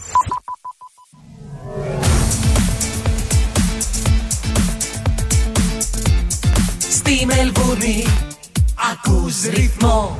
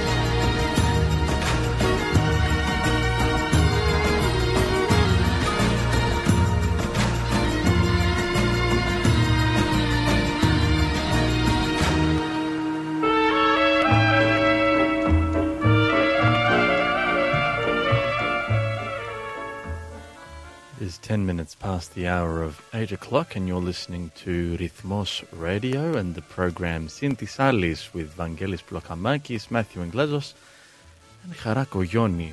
We've just listened to the song Lava by Alkistis Protopsalti, who arrived yesterday uh, at the airport in Sydney, and she'll be uh, joining you, Sydney Siders, up there on uh, Sunday, the 19th of February, for the Greek Fest in Darling Harbour. Then she'll be uh, down in Melbourne the weekend after, the Saturday evening, the 25th of February, for the Antipodes Festival. Να πούμε ότι ο ρυθμός θα είναι εκεί. Of course. Ο ραδιόφωνο ρυθμός θα We'll είναι be στους there. αντό- αντίποδες, οπότε όποιος επιθυμεί μπορεί να περάσει, να μας πείτε ένα γεια, να μας γνωρίσει. Δεν χάνει και τίποτα που δεν μας ξέρει. Λέω. Γιατί; Ε, τέτοια παιδιά. Τέτοια λέω. παιδιά. Τι λες, Βαγγέλη; Προς Θεό. ναι, με- περιμένουμε πάντως με αγωνία να δούμε την άλκηση πρωτοψάλτη εδώ το επόμενο Σαββατοκύριακο στις ε, 25, σωστά; Correct. Καλά τα λέω. Καλά 25 τα θυμάμαι. Φεβρουαρίου. 25 Φεβρουαρίου Μπράβο. λοιπόν, στο Ωραία. γνωστό σημείο Τρεις που μέρες γίνονται. πριν μας αφήσει και ο Φεβρουάριος, ε. Πάει και ο Φεβρουάριος. Τον Πάει και- φάγαμε. Τον φάγαμε. Τον φάγαμε. Αυτό, ναι. Έτσι. Γι' αυτό και ύστερα λες ότι μας Γι' δείχνει η αυτό έχω κάμερα. πάρει, πια. έχω πάρει κάτι κιλά τώρα. Να... Φάει τον Ιανουάριο, φάει τον Φεβρουάριο, πάει. Τελικά δεν είναι, δεν είναι κιλά αυτά. Πώς να σου πω, δεν- τα κιλά δεν προέρχονται από το φάι. Από το χρόνο που τρώμε έρχονται. Εκεί φουσκώνεις, ε. Black. Θες λίγο γκάβισκο, μήπως έχεις καμιά καούρα. Black humor ήταν αυτό, τέλος πάντων. Black humor. Πάμε λοιπόν. Να πούμε. Να σου πω κάτι. Τα καλά νέα της εβδομάδας τα έχουμε λίγο παραμελήσει νομίζω. Όχι, όχι ποτέ. Εδώ είμαστε πάντα για καλά νέα. Ε, τι Ναι. έχεις να μας πεις, ας πούμε; Ε, τα καλά νέα της εβδομάδας προέρχονται από το χώρο του αθλητισμού αυτή τη εβδομάδα. Α, ενδιαφέρον. Για λέγε. Ε, ξέρεις ποια ήρθε δεύτερη εδώ πέρα στη Μελβούνι, ε; Ναι, έχω Βάδιν. ακούσει. Αλλά πες μας εσύ καλύτερα. Λοιπόν, η Ντρισπιώτη, ναι. I gave it away. Για πες. Το είπες α, χαμηλά όμως, οπότε εντάξει. It was a secret. No secret. no secrets. It's an Μα open δεν secret. έχουμε εδώ πέρα μυστικά εμείς. λοιπόν, α, η, Ντρι- η Ντρισπιώτη λοιπόν ήρθε δεύτερη στη Μελβούρνη, στο Βάδιν ε, και έκανε πανελλήνιο ρεκόρ. Και πανελλήνιο ρεκόρ και Είχε έρθει ρεκόρ για να περάσεις στους Στους Ολυμπιακούς. Ολυμπιακούς Αγώνες. Οπότε, αμ, που να είναι καλά η κοπέλα, θα τη δούμε στους Ολυμπιακούς Αγώνες ε, το, Ναι. πότε είναι, του χρόνου. Προπονήθηκε εδώ, ξέρεις. Πάρεις. Ε, είχε έρθει από τα τέλη του προηγούμενου μήνα Μμμ. και ήταν στην Καμπέρα και έκανε προπόνηση μαζί με την κοπέλα Τζεμάιμα, Τζεμάιμα. δεν θυμάμαι Ναι. το επώνυμο, ε, που ήρθε πρώτη. Το, η Καμπέρα έχει και υψόμετρο, έτσι δεν είναι, Ναι. Μάθιο; Γι' αυτό πηγαίνουν οι αθλητές εκεί πέρα. Ξέρεις, όταν είναι σε υψόμετρο, επειδή δεν υπάρχει πολύ οξυγόνο, η προσπάθεια αυτό ανοίγει τα πνευμόνια σου. Μεγα- Κάνει μεγαλύτερα τα πνευμόνια είδες, και αυτό όταν δεν έρχεσαι το σε ήξερα. επίπεδο Α. θάλασσας, τα πνευμόνια σου έχουν μεγαλύτερη δύναμη. Είδες, Γι' αυτό αυτό οι δεν το αθλητές- ήξερα. Didn't know either. Α, σοβαρά. I've learned something new. Ναι, κι εγώ. Α, ναι. Και πολλά προπονητικά κέντρα βρίσκονται σε υψόμετρο, αν θυμάμαι καλά. Βέβαια, νομίζω το έχουν παραμελήσει στην Αθήνα. Υπήρχε στην Πάρνηθα, επάνω στην Πάρνηθα ένα προπονητικό κέντρο. Νομίζω τώρα το υπάρχουν αρκούδες και άλλα συμπαθή, Οκ. τετράποδα, δίποδα κτλ. Μάλιστα. Ε, ήταν 20 χιλιόμετρα η Έτσι είναι, τα διαδρομή. 20 χιλιόμετρα βάδην είναι το.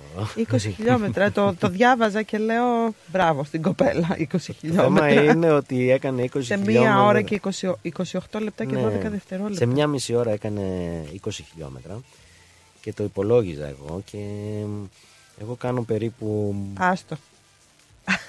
Στο δεκάλεπτο βγάζω κάνα, κάνα χιλιόμετρο, δεκάλεπτο, δηλαδή 6 περίπου χιλιόμετρα την ώρα, στη μια μισή βγάζω 9. Ε, Πηγαίνει να φανταστείς με λίγο παραπάνω από το... Ναι, Το από μόνο μισό- σίγουρο πάντως είναι ότι δεν θα σε στείλουμε για βάδιν. Μόνο και, ναι. Τέλος. Δεν Σε πειράζει. ευχαριστώ και εγώ σ' αγαπάω. Δεν πειράζει. Θα σε Όμως πάμε- είμαι Όχι, καλός, θα σε προχωράω, πάμε- κάνω. Δεν θα σε στείλουμε για βάδιν. Θα σε πάμε για περπάτημα μόνο.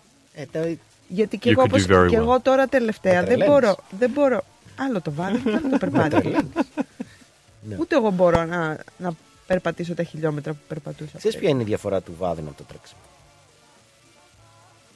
Α, Χα. Χα. Για πες. Στο βάδιν ο αθλητής πρέπει να έχει πάντα ένα πόδι Πόδι. που να βρίσκεται στο έδαφος. Yep.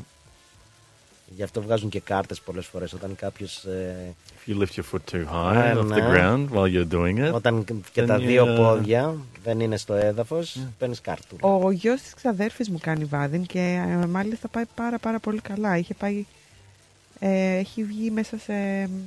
Στους τόπους. Ναι. Είναι δύσκολο Είναι αγωνισμό. μικρή, μην το δεν είναι βλέπεις έτσι, εύκολο, όπου ναι, δεν λέμε, είναι «Α, εύκολο». πηγαίνουν και περπατάνε, ξέρω εγώ. Είναι δύσκολο και επίπονο. Θέλει τεχνική, θέλει στρατηγική. Κυρίως όλες αυτές οι κούρσες των μεγάλων αποστάσεων θέλουν ε, αρκετά καλή στρατηγική.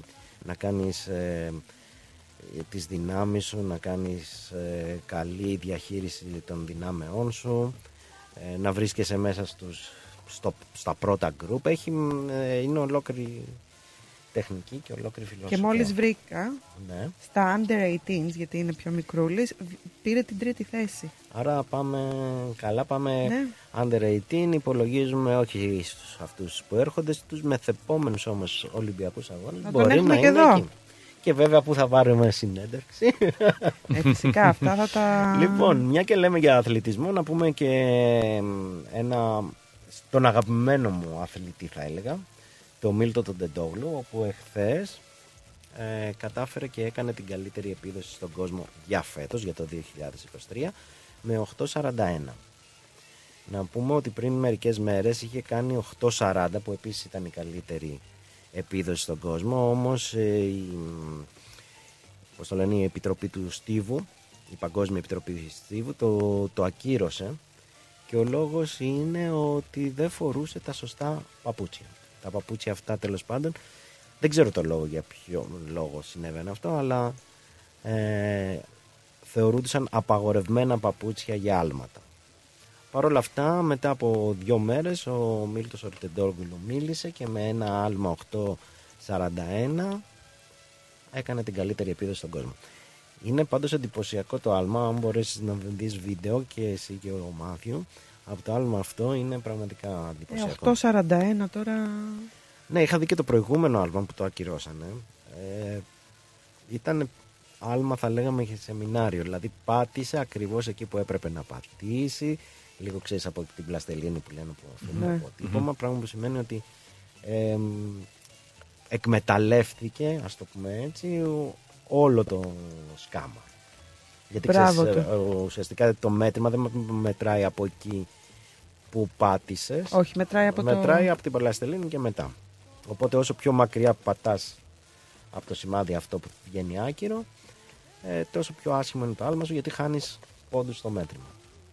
Το άλμα του όμως και στα 840 και στα 841 ήταν σχεδόν τέλειο. Δηλαδή πάτησε όσο, όσο, όσο έπρεπε. Μπράβο, να του Just πούμε like πολλά an Englishman. συγχαρητήρια. Μπράβο του. Και εδώ να πούμε ότι είναι πραγματικά αξιοθαύμαστα αυτά τα παιδιά γιατί αν ξέρανε τι ποσά σπαταλούνται π.χ. στην Αυστραλία για να δημιουργηθούν ε, τέτοιοι αθλητές σε αυτό το επίπεδο και τι μέσα υπάρχουν εδώ ε, σε σχέση με, όχι με τα μέσα, δεν είναι τα ίδια πράγματα, απλά τα χρήματα που δαπανούνται, οι χορηγοί που υπάρχουν για να στηρίξουν τέτοιους αθλητές εδώ στην Αυστραλία είναι, δεν έχουν καμία σχέση με την Ελλάδα. Και παρόλα αυτά βρίσκονται στις πρώτες θέσεις και πραγματικά αυτό είναι, κάνει την προσπάθειά τους ακόμα πιο αξιέπαινη και ακόμα πιο μεγάλη. Φυσικά. Λοιπόν, με αυτά τις καλές ειδήσεις της εβδομάδας, τις αθλητικές καλές ειδήσεις της εβδομάδας, νομίζω ο φίλος μου Μάθιο έχει ετοιμάσει ένα ωραίο τραγούδι. Έχω. Ε, σίγουρα. Ναι. Για ρίχτω.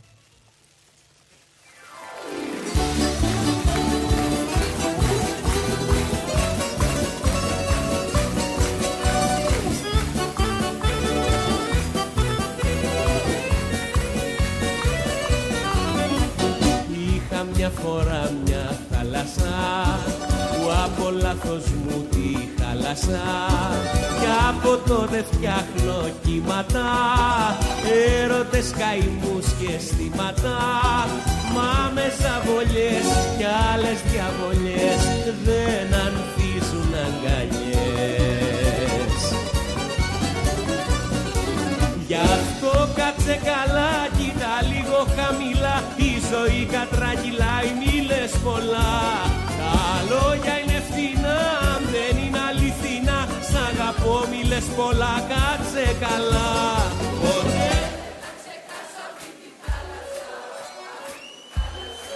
Για να σε βρω.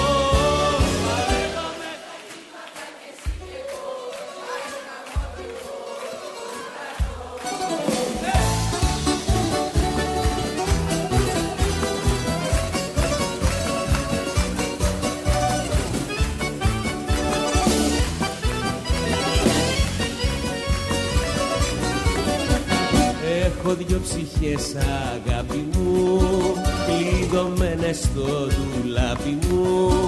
Με τη μια μιλάω για θαύματα. Η άλλη ζει μέσα στα τραύματα. Είναι αναποδιά να έχεις δυο παιδιά Κλειδωμένα στην καρδιά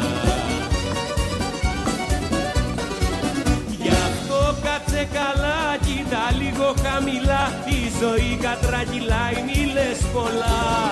Τα λόγια είναι φθηνά, αν δεν είναι αληθινά. Σ' αγαπώ, μη λες πολλά, κάτσε καλά. Ποτέ. Για να σε βρω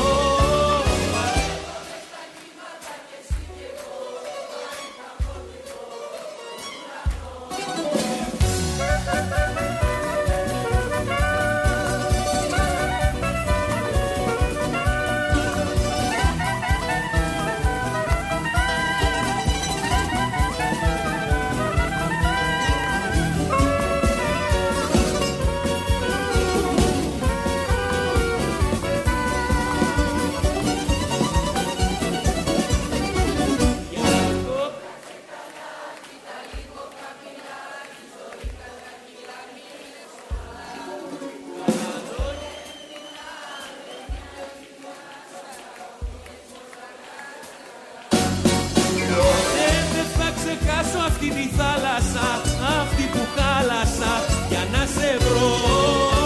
Παλεύαμε στα κύματα και εσύ κι εγώ Μα είχαμε οδηγό τον ουρανό.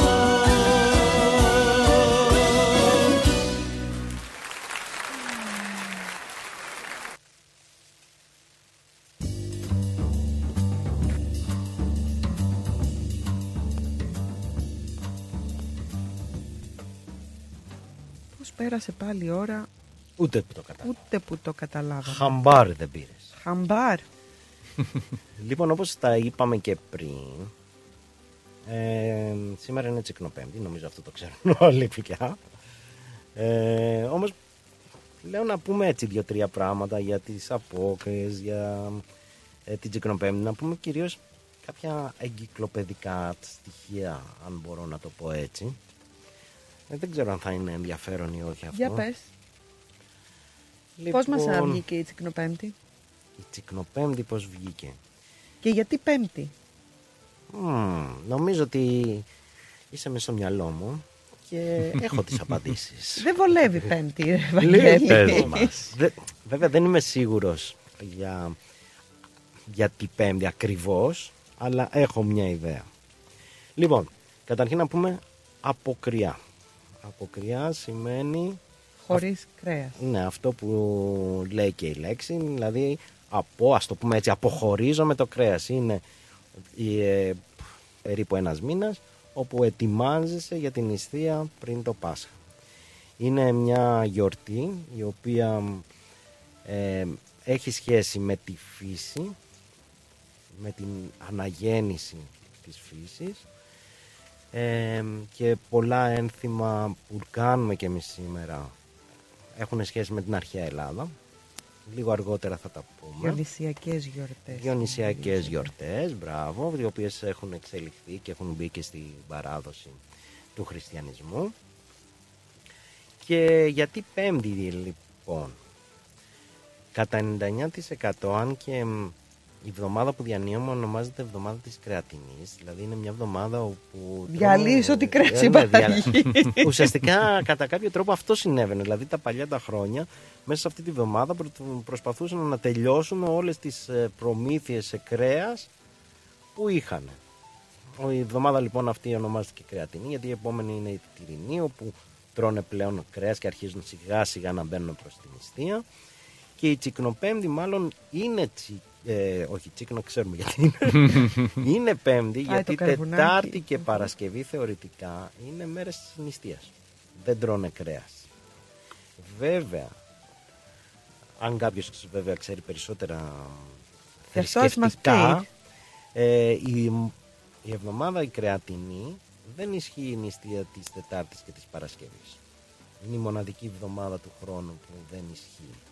Μας ξεγελούσαν δηλαδή όταν ήμασταν μικρά. Γιατί; Γιατί κάθε Τετάρτη θυμάμαι είχαμε ή φακές ή φασολάδα ή φασολάκια ή Μπράβο, αρακά, λαδερό. λαδερό και, Και Παρασκευή επίσης. είχαμε όσπρια. Ναι. Ε, Στο στρατό έτσι είναι, ξέρεις. Παρασκευή. Ε, Ε, πατρίς θρησκεία οικογένεια. ναι.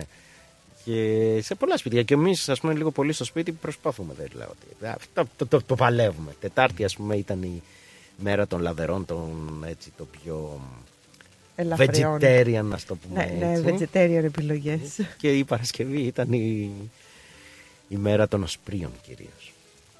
Λοιπόν, ε, ο κόσμος λοιπόν δεν έτρωγε, έτρωει μόνο κρέας και προετοιμάζεται για την αρχή της νηστείας που είναι προφανώς τη ε, καθαρά Δευτέρα.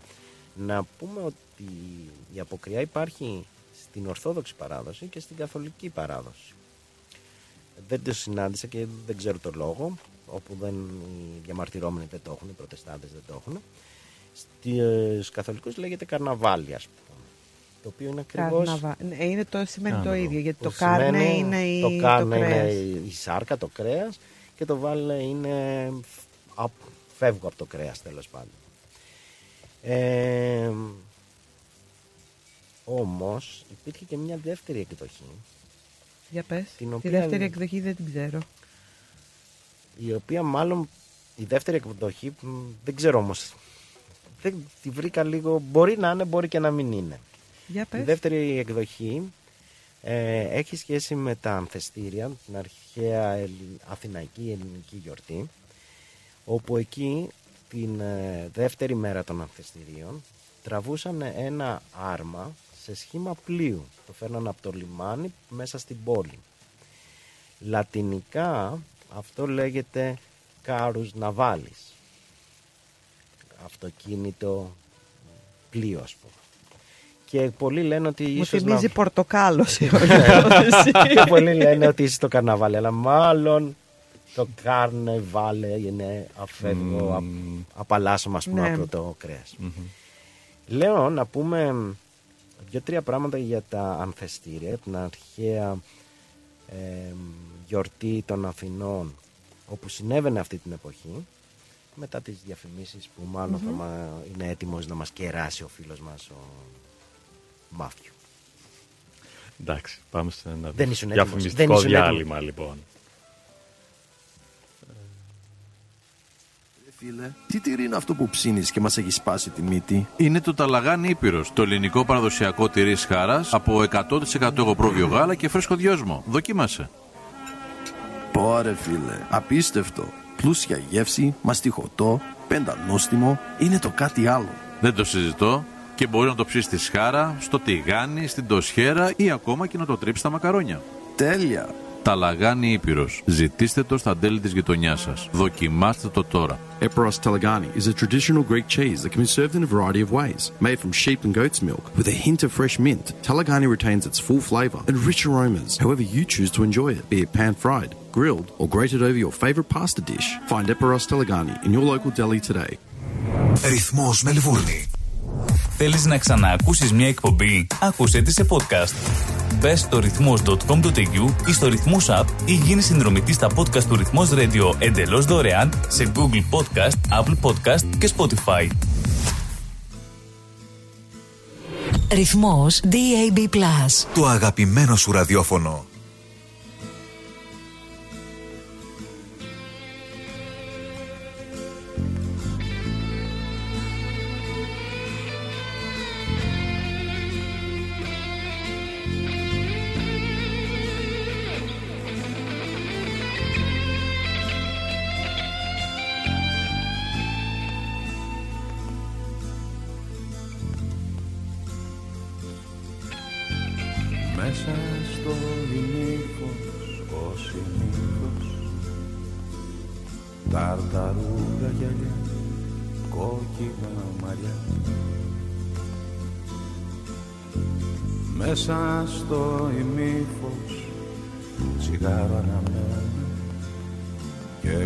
Πάντα. Εδώ περιμένω. Κι εγώ πως πάντα. Εδώ περιμένω. Αλλά εσύ κάτι έχεις. Είσαι εδώ μα απέχεις. Από μένα, από σένα. Από οικία και ξένα. Αλλά εσύ κάτι έχεις Είσαι εδώ μα απέχεις. Από μένα, από σένα. Από οικία και ξένα να,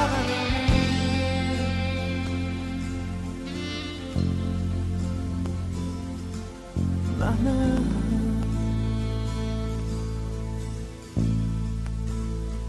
na na na na na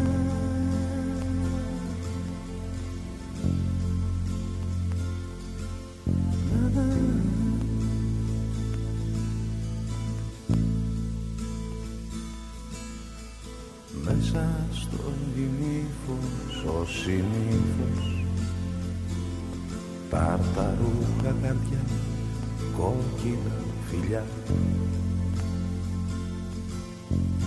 Μέσα στο ημίφος, τσιγάρος σβησμένο Κι εγώ πως πάνω, κορμί διψασμένο Κι εγώ πως πάνω, κορμί διψασμένο αλλά εσύ κάτι έχεις. Είσαι εδώ μα απέχεις. Από μένα, από σένα Από οικία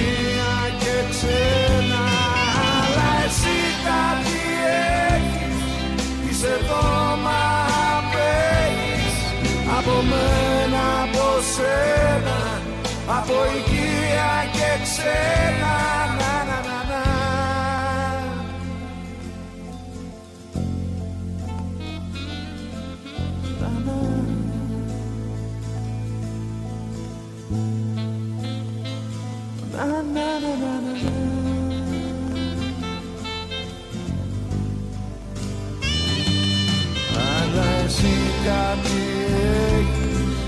Είσαι εδώ μα απέχεις. Από μένα, από σένα Από οικία και ξένα. Αλλά εσύ κάτι έχεις. Είσαι εδώ μα απέχεις. Από μένα, από σένα Από οικία και ξένα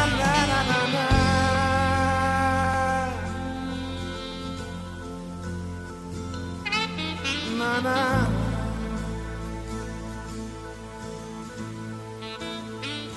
Na, na, na, na, na, na.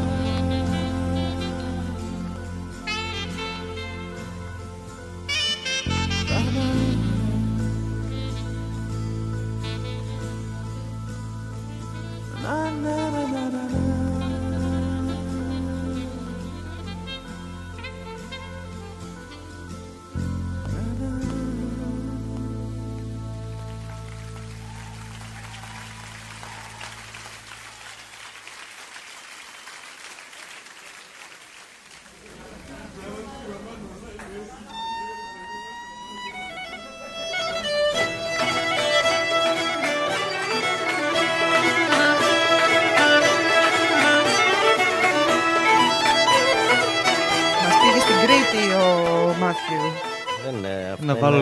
Είναι- λίγο χρώμα Είναι στο πρόγραμμα. θρακιώτικα, τι είναι αυτά; Φυλακάκι. Δεν ξέρω. τα Πρέπει ξέρω. να είναι από θράκη νομίζω. Ναι. Τέτοιο πρέπει να είναι. Εμένα κριτικό μου θύμισε πάλι. Όχι ρε κοπελιά. Ε, οι ντάπες. Και την καθαρό Δευτέρα δώσ' τους φουστανιούς αέρα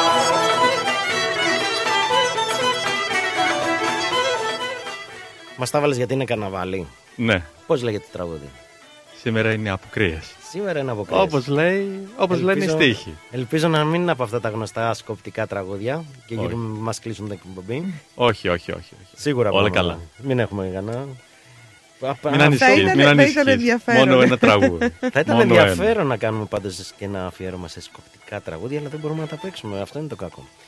Λοιπόν, θα μιλούσα να σου πω για τα ανθεστήρια λοιπόν και ταιριάζει και ο σκοπός. Έχει, βλέπεις, Έχει, είναι μια είδες, συνέχεια, είναι- δεν είναι λίγο ε, Είναι όλα προμε- διονυσιακός, προμελετημένα. αρχαίος αυτός ο σκοπός, έτσι, σου θυμίζει ανθρώπους που σε λιβάδια χορεύουν και κάνουν. Ποια λιβάδια καλέ, εμείς χορεύουμε μέσα στη μέση του δρόμου. Καλά, εσείς είστε Αχ, και πατρινοί, ου. δεν, με- δεν ε, είστε το ίδιο. Λοιπόν, ε, για να δούμε ότι υπάρχει μια συνέχεια σε όλα τα πράγματα, θα πούμε ότι στην αρχαία Αθήνα, την εποχή αυτή, συγκεκριμένα στη 11η, 12η και 13η του Ανθεστηριονός μήνα, που πέφτει περίπου πάνω κάτω τέλος, με αρχέ, τέλος Φλεβάρι με αρχές Μάρτη, δηλαδή την περίοδο αυτή που διανύουμε, συνέβαινε μια μ, σημαντική γιορτή που ήταν αφιερωμένη στο Θεό Διόνυσο. Ο Θεός Διόνυσος ήταν θεός του γλετιού, του ίνου κτλ. Και παρόλο που είναι, δεν ήταν Ολύμπιος θεός, δηλαδή δεν ήταν από τις μεγάλες Ήταν από θεότητες, τους, α, ήταν πιο έτσι, ε, για να καταλάβεις, Παρακατιανούς. για να καταλάβεις ο Όμηρος δεν τον αναφέρει πουθενά ας πούμε. Εσύ Ήτανε πώς τον ξέρεις λοιπόν; Δευτερότριτος ας πούμε.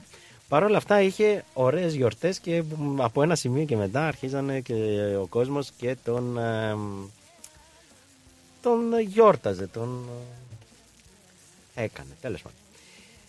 Το, η λέξη ανθεστήρια σημαίνει, προέρχεται από το ρήμα αναθέω που σημαίνει επανέρχομαι και για άλλη μια φορά έχει σχέση με την επαναφορά της φύσης στην πρώτερή της και ζωντανή της κατάστασης. Ουσιαστικά αν ήμασταν αυτή τη στιγμή στην Ελλάδα θα βλέπαμε τις πρώτες αμυγδαλιές ενδεχομένως που ανθίζουν. Τι μου Πράγμα που θύμισες σημαίνει τώρα. ότι νιώθεις ότι η φύση επανέρχεται. Κατάλαβες μάτιο. Κατάλαβα, ναι. Πρέπει να πας τέτοια εποχή στην Ελλάδα, είναι πάρα πολύ Πρέπει, ωραία. πρέπει, πρέπει. λοιπόν, η γιορτή, τα ανθεστήρια ήταν ε, τριήμερη. Στο, η πρώτη μέρα ονομάζονταν Πυθίγια και ονομάζονταν έτσι γιατί ανοίγανε τους πίθους, δηλαδή τα, πώς το λένε, τα, τα πιθάρια που είχαν μέσα τον ίνο της Νέας Οδειάς. Ε, εκεί ξεκινάνε όλα, Οπότε, πες το ναι. έτσι. Οπότε εκεί άρχιζε η το κατάσταση. κρασάκι έρε. Ναι, όπως κάνουμε τώρα π.χ. όταν φτιάχνουν τσικουδιά που μαζεύονται όλοι μαζί ή το τσίπουρο που μαζεύονται όλοι Έχεις μαζί. τη γιορτή και... τσίπουρου. Ναι, και όλα αρχίζεις τα και λοιπά. πίνεις για να δοκιμάσεις. Κάπως έτσι μαζεύονται Μετά την βάζεις πρώτη και το μέρα. λικανικάκι στη χάρα. Ακριβώς το ίδιο πράγμα κάνανε και τότε. Ανοίγανε λοιπόν το- τα κρασιά της νέας σοδιάς και να πάνε χαμένα. Να τα δοκιμάσουμε, να δούμε ποιος έχει το καλύτερο. ε, έτσι ξεροσφύρ θα τα πίνουμε. Εντάξει, τότε τα πίνανε και με νερό το- τα κρασιά. Να τα λέμε Νερό αυτό. στο κρασί σου. Ναι, βέβαια. Και ήταν ε, πολύ σημαντικό. Το λέγανε και κραμένο το, νερ- το κρασί μαζί με το νερό και ήταν ένα από τα πράγματα που υποτίθεται τους είχε μάθει ο Διόνυσος στους ανθρώπους, να μην το πίνουν έτσι σκέτο. Και γι' αυτό ενδεχομένως μπορούσαν να πιούν και περισσότερο και να καθίσουν, να φιλοσοφήσουν, να φιλοσοφήσουν τη ζωή κτλ.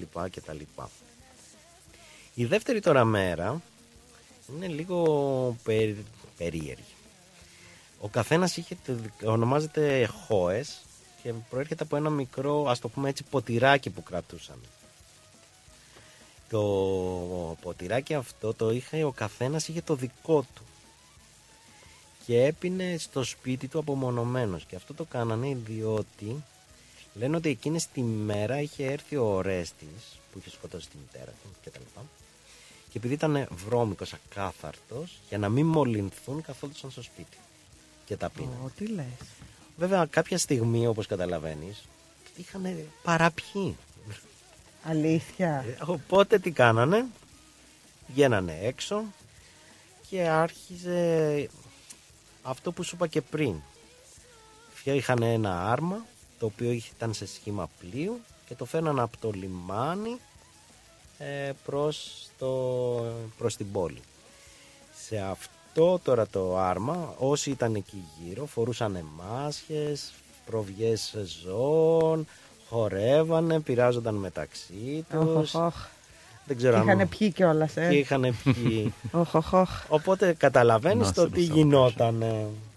Θυμίζει λίγο, δεν ξέρω αν εσείς το έχετε, αλλά όταν εγώ πήγαινα σχολείο πηγαίναμε στην πλάκα τέτοιες μέρες.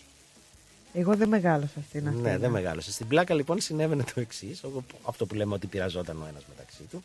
Κάπως έτσι ξεκίνησε, αλλά την εποχή τη δικιά μας είχε αποκτήσει λίγο πιο extreme κατάσταση.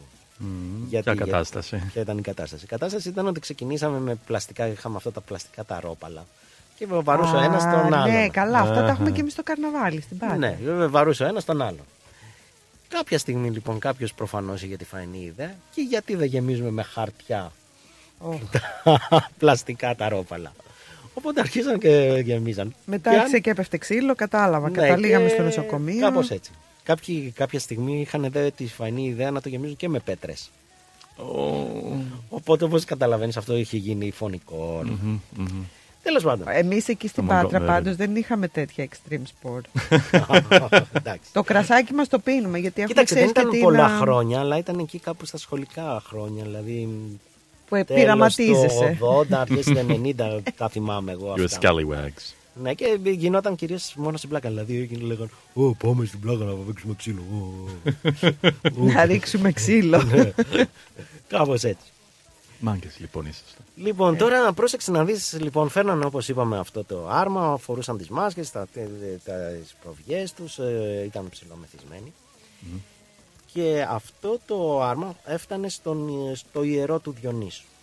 Εκεί τους περίμενε ο βασιλεύς Άρχοντας. Ο βασιλεύς Άρχοντας ήταν ο ανώτερος πνευματικός ηγέτης, θρησκευτικός ηγέτης της Ο βασιλιάς Καρνάβαλος που θα είχαμε Μ, εμείς. Μπράβο, βλέπεις λοιπόν ότι έρχεται Έτσι λίγο... έρχεται, έρχεται, ναι. Που κάνω το συσχετισμό εγώ τώρα στο μυαλό μου. Μπράβο. Εκεί λοιπόν απ- αποδίδονταν θυσίες στο Διόνυσο από 14 συζύγους διακεκριμένων πολιτών. Αυτές λεγόταν γεράρες. Κλείς τα μικρόφωνα, μάθιο κλείς τα Πρόσεχε, μικρόφωνα. πρόσεχε, τώρα έχει ενδιαφέρον. Δεν τα κλείνω.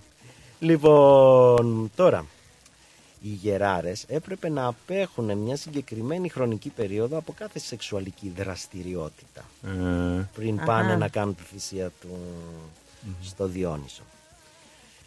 Τώρα, να συνεχίσουμε. Μετά την τελετή αυτή, η πομπή λοιπόν κατευθυνόταν προς το, προς το ναό του Διονύσου, όπου εκεί τους περίμενε ο βασιλιάς άρχοντας, όπως είπαμε.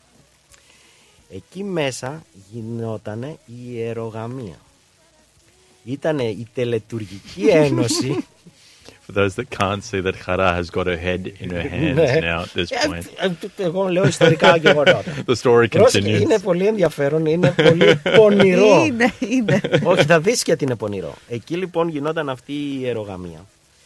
Η οποία γινόταν, ήταν Για η ιερός τελετουργική. σκοπό. προφανώς, προφανώς. Ήταν η τελετουργική ένωση λοιπόν της Βασιλίνας. Ποια ήταν η Βασιλίνα; Η γυναίκα γυναίκα του- του βασιλιά Άρχοντα Αχα. με το Θεό Διόνυσο. Ο οποίος Α. όμως ποιος έπαιζε το Θεό Διόνυσο; Ο βασιλιάς. Ο βασιλιάς Άρχοντας. Άρα ο βασιλιάς έπαιρνε τη γυναίκα του, όχι ο βασιλιάς Άρχοντας αυτός ο Και ιερέας. απλά του δείχνανε τι κάνουν. Μπράβο. Να τους μάθουν Και κιόλας, κάπως ρε έτσι παιδί μου. δημιουργήθηκαν τα αστριπτιτζάδικα και αυτά από ό,τι ξέρω. λοιπόν. Αυτή λοιπόν ήταν και η δεύτερη λίγο πολύ μέρα και κάπως έτσι πε... περνούσε. Σε αυτό όμως το σημείο να σου πω ένα άλλο πολύ ενδιαφέρον. Το διάβασα και μου άρεσε. Όπως είπαμε, ο κόσμος έβγαινε, ήταν εύθυμος, έβγαινε στους δρόμους. Πατρινό καρναβάλι, Μπράβο, παιδί μου, πήραζε ο σήμερα. ένας τον άλλον. Πολλοί λοιπόν καβαλούσαν και τα άρματά τους, το- τα κάρα τους τέλος πάντων. Έχουμε και άρματα στην Πάτρα. Μπράβο. Έτσι. Βλέπεις πως Είδες. συνδέονται. και πρόσεξε τώρα τι γινόταν. Επειδή ήταν λίγο μεθυσμένοι, λίγο τρελαμένοι, λίγο τέτοιο, πηγαίνανε και κάποια στιγμή το ένα άρμα έκλεινε το δρόμο στο άλλο. Δεν μπορούσαν να κουνηθούν, δεν μπορούσαν να κάνουν. Και τι κάνανε εκείνη την ώρα, αρχίζαν και βριζόντουσαν. Αλλά course. μιλάμε για πολύ βρυσίδι.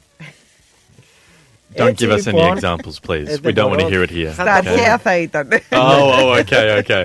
Θα Well, πούμε- don't say that here anyway. Θα πούμε κάποια στιγμή και τα αρχές βρισχές, θα τις πούμε, αλλά δεν είμαι Αυτό προετοιμασμένος. θα έχει πολύ ενδιαφέρον. θα πρέπει να κάνω κι εγώ την έρευνα Ναι, να μου το για δούμε τις και να το πούμε σε ένα αρχαίες άλλο. Έτσι όμως ποια φράση προέκυψε; Ακούω. Έχω πολλές στο μυαλό μου αυτή τη στιγμή. όχι, όχι, όχι. Ακούω τα εξαμάξεις. δηλαδή, ακούω, Ακούω τα τα βρυσίδια βρυσίδια μου μου πάνω πάνε- στο ναι. αμάξι, στο άρμα μας. Αχα.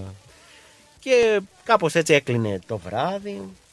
ε, με όσοι Για πόσες μέρες επιζούσανε. το πηγαίνανε. οι- Τρεις μέρες ήταν. Τρεις μέρες. Ε, Το- όχι, η σχεδόν- τρίτη μέρα ήταν η χύτρη. Χύτρη προέρχεται από τη λέξη χύτρα. Που ουσιαστικά Βράζει. Ναι, που ήταν ουσιαστικά εκεί που μαγειρεύανε. Και τι μου φτιάχνανε στις χύτρες, φτιάχναν την πανσπερμία και μη γελάσεις. Πανσπερμία προέρχεται Προσπαθώ. από όλους τους σπόρους. Είναι ένα πράγμα που φτιάχνανε από διαφορετικούς σπόρους. Oh. Ρίχνεις το επίπεδο και δεν μου αρέσει αυτό που κάνεις. Δεν μπορώ. Δεν Πριν μου μου μιλάς αρέσει. για τα όργια. Εδώ μιλάμε. Με Λυπάμαι. το βασιλιά και τη βασίλισσα. Βασιλίνα, Βασιλίνα. Βασιλίνα. Και βασιλιάς Άρχοντας. Αυτό ξέρεις πόσο παιδεύτηκα για να το βρω. Γιατί έλεγαν στα περισσότερα κείμενα που διάβαζα, έλεγαν ο Βασιλιάς. Ο Βασιλιάς, λέω. Ποιος Βασιλιά, ο Βασιλιάς και η Βασιλίνα δεν, δεν μπορεί, δεν, μπορεί, κάτι γίνεται. Τελικά βρήκα ότι δεν ήταν ο Βασιλιάς, ήταν ο Βασιλιάς Άρχοντας, έτσι όπως λέγανε τον πνευματικό ηγέτη. Έχει, Έλα, έλα. έχω προσπαθήσει Τώρα εδώ. που συνήλθα στην έξι. Λοιπόν, συνέχισε. Η πασπερμία λοιπόν ήταν ένα φαγητό που φτιάχνανε από διάφορους σπόρους πονηρό μυαλό. Ήταν δηλαδή, που- πώς το λέμε σήμερα εμείς αυτό; Πώς;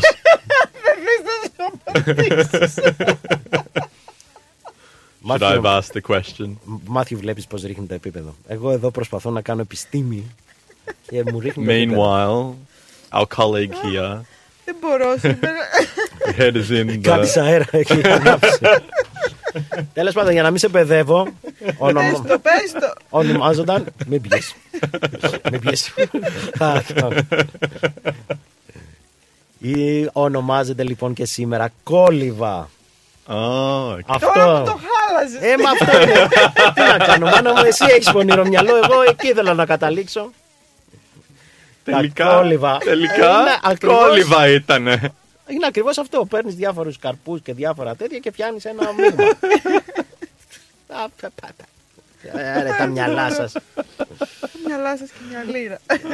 λοιπόν, τα κόλυβα λοιπόν αυτά τα προσφέρανε στο χθόνιο Ερμή. Ο χθόνιος Ερμής ήταν ο ψυχοπομπός Ερμής. Δηλαδή ήταν ο Ερμής που πήγαινε έπαιρνε τις στις ψυχές στον κάτω κόσμο. Τώρα πώς καταλήξαμε από το να πιούμε, να γλεντάμε, τα όργια που γίνονταν και τα Ναι. λοιπά; Τι έχουμε το Σάββατο; Και μετά να. Τι έχουν το Σάββατο; Αυτό το Σάββατο. Κάθε Σάββατο μετά την Τσικροπέμπτη τι ακολουθεί; Ψυχοσάββατο. Το ψυχοσάββατο. Α, Είναι ακριβώς αυτό λοιπόν το ψυχοσάββατο που γιορτάζουμε εμείς. Είναι ο ψυχοπομπός Ερμής που έφερνε τις ψυχές, οι οποίες ψυχές ανέβαιναν υποτίθεται στον πάνω κόσμο και ο κόσμος, οι ζωντανοί προσπαθούσαν να τις ξαναπάνε πίσω στον κάτω κόσμο. Συγγνώμη, μπορώ να κάνω μια ερώτηση εδώ; Βεβαίως. Δεν μοιάζει αυτό λίγο με το Halloween που έχουν οι... Ε, εντάξει, χωρίς όλη το... Το να μεθύσεις, να πίνεις, να τρως πολύ, αλλά αυτό Μοιάζει, ναι, με μοιάζει. τους ψύχους των Μοιάζει. πεθαμένων. Μοιάζει, ναι, μοιάζει λίγο έτσι. Δεν υπάρχει παρθενογέννηση σε αυτό το κόσμο, αγαπητέ μου. Ε, Όλα από Είναι κάπου όλα, προέρχονται. ναι. ναι, ναι, ναι. Στο τέλος λοιπόν και της τρίτης μέρας βγαίνανε έξω και φωνάζανε για να τους ακούσουν τα, ψ- τα πνεύματα, οι ψυχές ότι τελείωσαν τα ανθιστήρια, πηγαίνετε στις δουλειές σας, μαζεύτηκε. Έτσι λοιπόν Ε. προέκυψε και το ψυχοσάββατο σε εμάς. Μάλιστα. Πολύ ενδιαφέρον. Πολύ ενδιαφέρον. Νομίζω έχει, είδες πώς Ήτανε, η έρχεται... ιστορία σου ήταν πολύ ενδιαφέρουσα. Είδες, ε, πραγματικά. είδες πώς έρχονται τα πράγματα και μπαίνουν σε μια σειρά. Πραγματικά. Ε, πολλά, ε, πολλά κοινά με το καρναβάλι, θεωρώ. ακριβώς, λίγο πολύ Βέβαια, αυτό το είναι. καρναβάλι της Πάτρας, η έναρξη του καρναβαλιού ξεκινάει στις 17 Γενάρη του Αγίου Αντωνίου. Μμμ. Εμ, και έχουμε τον κρυμμένο θησαυρό Μμμ. Ουσιαστικά μέχρι το τελικό τρίμερο του καρναβαλιού ας πούμε που είναι Παρασκευή, Σάββατο, Κυριακή Ε, και γίνονται και διάφορα events. Έχουμε τα μπουρμπούλια, ας πούμε. Που... Για πες τι είναι τα μπουρμπούλια στον αγαπητό μάθη που είμαι σίγουρος ότι Τα ξέρει. μπουρμπούλια είναι χωρί, ο χορός που γίνεται, νομίζω είναι τέσσερις. Είναι ο κόκκινος χορός, ο χρυσός, έχει διάφορα χρώματα, δεν τα θυμάμαι Μμμ, ακριβώς με μμμ. τη σειρά. Αλλά είναι ο χορός που πας μεταμφιεσμένος, δεν μπορεί κανένας να δει το πρόσωπό σου. Ah, okay. Και έχει πολύ ενδιαφέρον. Και γενικότερα το πατρινό καρναβάλι, αν το ζήσεις... Για πάντα. Μμμ, μμμ. Ναι, αν το ζήσεις, ε, έχει πάρα πολύ ενδιαφέρον. Γιατί δεν είναι μόνο, όλοι πιστεύουν ότι είναι μόνο εκείνο το Σαββατοκύριακο. Όχι, είναι μια... Είναι, ξεκινάει από το Γενάρη και τώρα αν φτάσει μέχρι το Μάρτι, ας πούμε, γιατί μερικές φορές είδες το Πάσχα Αργή, έτσι. αργή, ε, έχει πολύ μεγάλη διάρκεια. Οπότε μέσα σε αυτή Two την... months. Ναι, δεν γίνονται. Ναι, μ, περίπου. Απλά η, η No, πόλη περίπου. γιορτάζει, ας Yeah, of πούμε. course. είναι Περίπου, όλα ναι. στολισμένα. Έχουμε διάφορες φιγούρες. Ναι, ναι. Παρεμπιπτόντως, έχω καλλιτέχνη που έχει σχεδιάσει φιγούρες για το καρναβάλι. Μπορεί να τον. Next α, time. να, όταν θα είναι το τρίμερο εκείνο του καρναβαλιού, να τον. Βεβαίως, α, γιατί όχι; Θα ρωτήσω. Εδώ αν- είμαστε άμα εμείς. είμαστε Ωραία. διαθέσιμοι. Ε, και τώρα, ο κρυμμένος θησαυρός. Ουσιαστικά, κάτσε να το πάρω προς το, από το τέλος. Στο τέλος που είναι η παρέλαση υπάρχουν ε, κάποια πληρώματα. Δηλαδή κάποια group που βγαίνουν με τις δικές τους στολές κτλ. Λοιπόν, σε όλη τη διάρκεια του καρναβαλιού αυτά τα πληρώματα παίρνουν τη θέση τους στο πότε θα βγουν σύμφωνα με το πόσο έχουν συμμετάσχει στο κρυμμένο θησαυρό. Ο κρυμμένος θησαυρός είναι παιχνίδια τα οποία ανακοινώ... όταν ήταν η δική μου εποχή που παίρναμε μέρος εμείς, Ή καλές, επί Πασόκ. ναι. ε, υπήρχε, ανακοινώναν ε, ότι την τάδε ώρα στο τάδε ραδιόφωνο θα πούμε τον γρίφο. Μμμ.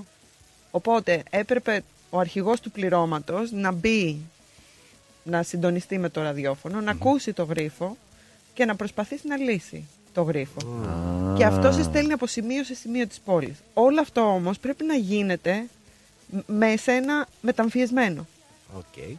Οπότε έβλεπες πολλά άτομα να είναι πάνω σε μηχανάκια, φυσικά, για- γιατί κινούνται εύκολα. Μιλάμε τώρα για ενήλικες, όχι μόνο για Ενήλικες, μικρά παιδιά ενήλικες. που λύνουν Υπάρχει ένα- και το Α, καρναβάλι εντάξει. των μικρών, που Μμμ. γίνεται πριν από το καρναβάλι, το τελικό, τη μεγάλη Μμμ. του, που είναι τελείως διαφορετικό. Επίσης στην Τζικνοπέμπτη έχουμε το γάμο του Κουλουρούς. στη Είχατε. Βα- Είχαμε. Γιατί ήρθαν Μέχρι οι το κομμουνές, 2019. ήρθαν οι κομμουνιστές και τα καταργήσαν τα Να σου έθιμά πω μας. κάτι όμως. Αυτό, αν γινόταν την εποχή τη δικιά μας τώρα, θα ήταν αποδεκτό; Όχι. Και να πούμε τι είναι ο γάμος της Γιαννούλας Κουλουρού που είναι πραγματικό... Ναι, η Μια και το Γιαννούλα- ανέφερες δηλαδή έτσι. Ναι, για η εγώ- Γιαννούλα η Κουλουρού ήταν, ε, Αληθινό πρόσωπο καταρχήν. είναι αληθιν- ήταν αληθινό πρόσωπο, ναι, και ζούσε στην παλιά πόλη της Πάτρας. Μμμ. Ε, και ήταν πολύ φτωχή. Μμμ. Και λίγο, πώς να το χαρακτηρίσω, λίγο... Ε, πώς να σου πούμε, είχε μια... μ, Λογικά θα έχει κάποια Πνευματική- πνευματική καθυστέρηση, Καθυστέρηση. κάπως έτσι, να το πούμε. Ε, και που λέγε κουλούρια, γι' αυτό λεγόταν και Γιαννούλα η Κουλουρού. Κουλουρού. Yep. Για να την πειράξουν λοιπόν κάποιοι Όχι. γείτονες Ναι. Μμμ, μμμ. γενικότερα, τις λέγανε ότι σου βρήκαμε γαμπρό, Γιατί ως γνωστόν οι κοπέλες, Α. ποιος ήταν ο σκοπός των κοπελών. Ναι, των κοριτσιών, Κοριτσιών εκείνης της εκείνης εποχής, της ήταν εποχής. να Να παντρευτούν. παντρευτούν. Ε, θα σε παντρέψουμε, σε θέλει για ανήφη ο πρόεδρος της Αμερικής, ο Βίλσον. Wilson. ναι. Και την τίνανε, τη στολίζανε και την πηγαίνανε στο λιμάνι της πατρας Μμμ. για να συναντήσει το γαμπρό. Το γαμπρό. Αυτή εντωμεταξύ τον έλεγε Ιούλσον. Ιούλσο. Είδα. Έρχεται. Έρχεται. και κάθε φορά που πήγαινε, απογοητευόταν. Φυσικά. Ήταν κάποιος Δεν άλλος ήλθε. ε, εκεί πέρα και... Την Α. κοροϊδεύανε. Αχα, αχα. Την κοροϊδεύανε. Έτσι Ναι. την πειράξανε. Και- ναι. Οπότε Αχα. αυτή ξεσπούσε ξέρεις, σε κλάματα, στεναχωριόταν, ε, κλεινόταν μέσα. Ένιωθε αυτό το bullying που λέμε των Μμμ, ε, μμμ. συμπολιτών της. Καλά. Ναι. Σωστά. Το οποίο ήταν. ε, ήταν άθλιο. Θα- δε- Δεν Μμ. θα ήθελε νομίζω κανένας να είναι No, of στο... course. Και ε, βέβαια Στη να θέση πούμε της ότι κοπέλας. πέθανε μόνη της την περίοδο της κατοχής, εκεί γύρω στο 41. Και παρόλα αυτά όμως αυτή η ιστορία θεωρήσανε καλό ε, στην Πάτρα να την ε, Αναβιώνουμε ε, κάθε αναβιώνουμε χρόνο κάθε χρόνο την στο Τσικνοπέμπτη. καρναβάλι. Την Τσικνοπέμπτη Ναι, την συγκεκριμένα. Τσικνοπέμπτη. Ε, μ, και το 2019 ο δήμαρχος ο, Πελετίδης. ναι, της α, Πάτρας, ο οποίος παρεμπιπτόντως έχει κάνει πάρα πολλά για την Πάτρα, Μμμ. γενικότερα και πολιτιστικά. Οι κομμουνιστές είναι αυτά, ε, να τα λέμε. Εντάξει, μπορεί να είναι, μπορεί να είναι. Εγώ λέω Πέρα ότι από έχω, αυτό. ναι, τη είδα, ας πούμε, τη Όχι, βλέπω ναι. κάθε φορά που πηγαίνω. Προφανώς για να τον εμπιστεύονται οι πατρίνοι, Ναι. προφανώς κάτι ξέρουν. Ε, και το, κατα... το τελείωσε. Το, Ναι. το λένε νομίζω τώρα πρέπει να Αργήσανε. λέγεται βλάχικος γάμος. Ε, κάπου διάβασα, αλλά δεν είμαι σίγουρος, ε, αν ξέρει κάποιος σας μας πει, ότι είναι ο γάμος του Καραγκιόζη ή κάτι τέτοιο. Ναι, Κάπως έτσι. νομίζω κάτι ο βλάχικος γάμος, ο γάμος Μμμ, του Καραγκιόζη, κάτι τέτοιο. Βέβαια είχαν ε, πριν από αυτό, από το 2015, ο Σύλλογος Ψυχικής Υγείας της Πάτρας είχε ζητήσει το να σταματήσει το συγκεκριμένο ε- έθιμο. Ε, σε δήλωσή του έλεγε ότι είναι αδιανόητο να θεωρείται σήμερα έθιμο και να διαιωνίζεται ως παράδοση ο εμπεγμός ενός ανθρώπου με ψυχική νόσο και μαζί με αυτή το άθλιο της συμπεριφοράς μερίδας πολιτών που με τις τάσεις τους μετέτρεψαν τη μαρτυρική του ζωή. Ε, και κάπως συμφωνήσω έτσι, σε αυτό. ναι. Έφτασε το πλήρωμα του χρόνου, ο κόσμος άρχισε να σκέφτεται διαφορετικά, γιατί ξέρεις κάποτε υπήρχε αυτό που λέμε, δεν θέλω να ακουστεί περί, ε, παράξενο, υπήρχε σε κάθε χωριό ο τρελός του χωριού ας πούμε και Ναι. όλοι Μμ. τον κοροϊδεύανε, ενώ απλά δεν, ή- δεν ήταν και αυ- κάτι. Σήμερα ας πούμε θα το βλέπαμε τελείως διαφορετικό και ενδεχομένως αυτός ο άνθρωπος να έχει και μια φυσιολογική ζωή, γιατί δεν Ναι. ήταν αυτό που λέγαμε ο τρελός του χωριού, δεν ήταν κάποιος άνθρωπος με τρελή ψυχική νόσο. Ήταν Προφανώς ελαφριάς, θα ήταν, όπου όμως η ναι. συμπεριφορά των συμπολιτών την έκανε ακόμα χειρότερη. Αυτό όπως λέμε σήμερα στα πλαίσια του αυτισμού. Ω, Στο φάσμα του δεν αυτισμού νομ- μπορεί ναι, να έχει μπορεί κάποια... διάφορα. πισ- Ναι, δεν κάποια... ήταν μόνο αυτό τέλος πάντων. Ε, να, συ- να συνεχίσω λίγο για το πατρινό καρναβάλι, να πω Βεβαίως. κάτι πολύ σημαντικό. Βεβαίως. Η παρέλαση λοιπόν είναι η- το Σάββατο η βραδινή, την Κυριακή η μεσημεριανη που βγαίνουν όλα τα άρματα και είναι η πιο μεγάλη. Είναι νομίζω όταν έπαιρνα μέρος εγώ, η διαδρομή ήταν 4 χιλιόμετρα. Την παρουσιάζει η Λία Τσακαλιέτσι. Πώς τον λέγανε μωρέ; Θα το θυμηθώ και θα σου πω την Τον, επόμενη φορά. Α, ναι, ξέρω ποιο λες. Τις Κυριακές όμως, μετά το τελευταίο, με, που έχει φύγει και το τελευταίο πλήρωμα, το τελευταίο άρμα βγαίνει και πετάει σοκολάτες. Σωστό αυτό. Ναι, το θυμάμαι. Και έχουμε το σοκολατοπόλεμο. Και Και γίνεται γίνεται, Τσικακομήρας. That sounds Τσικακομήρας. amazing. Μας τον κόψουν την εκπομπή. Τσικακομήρας. θα Τσικακομήρας.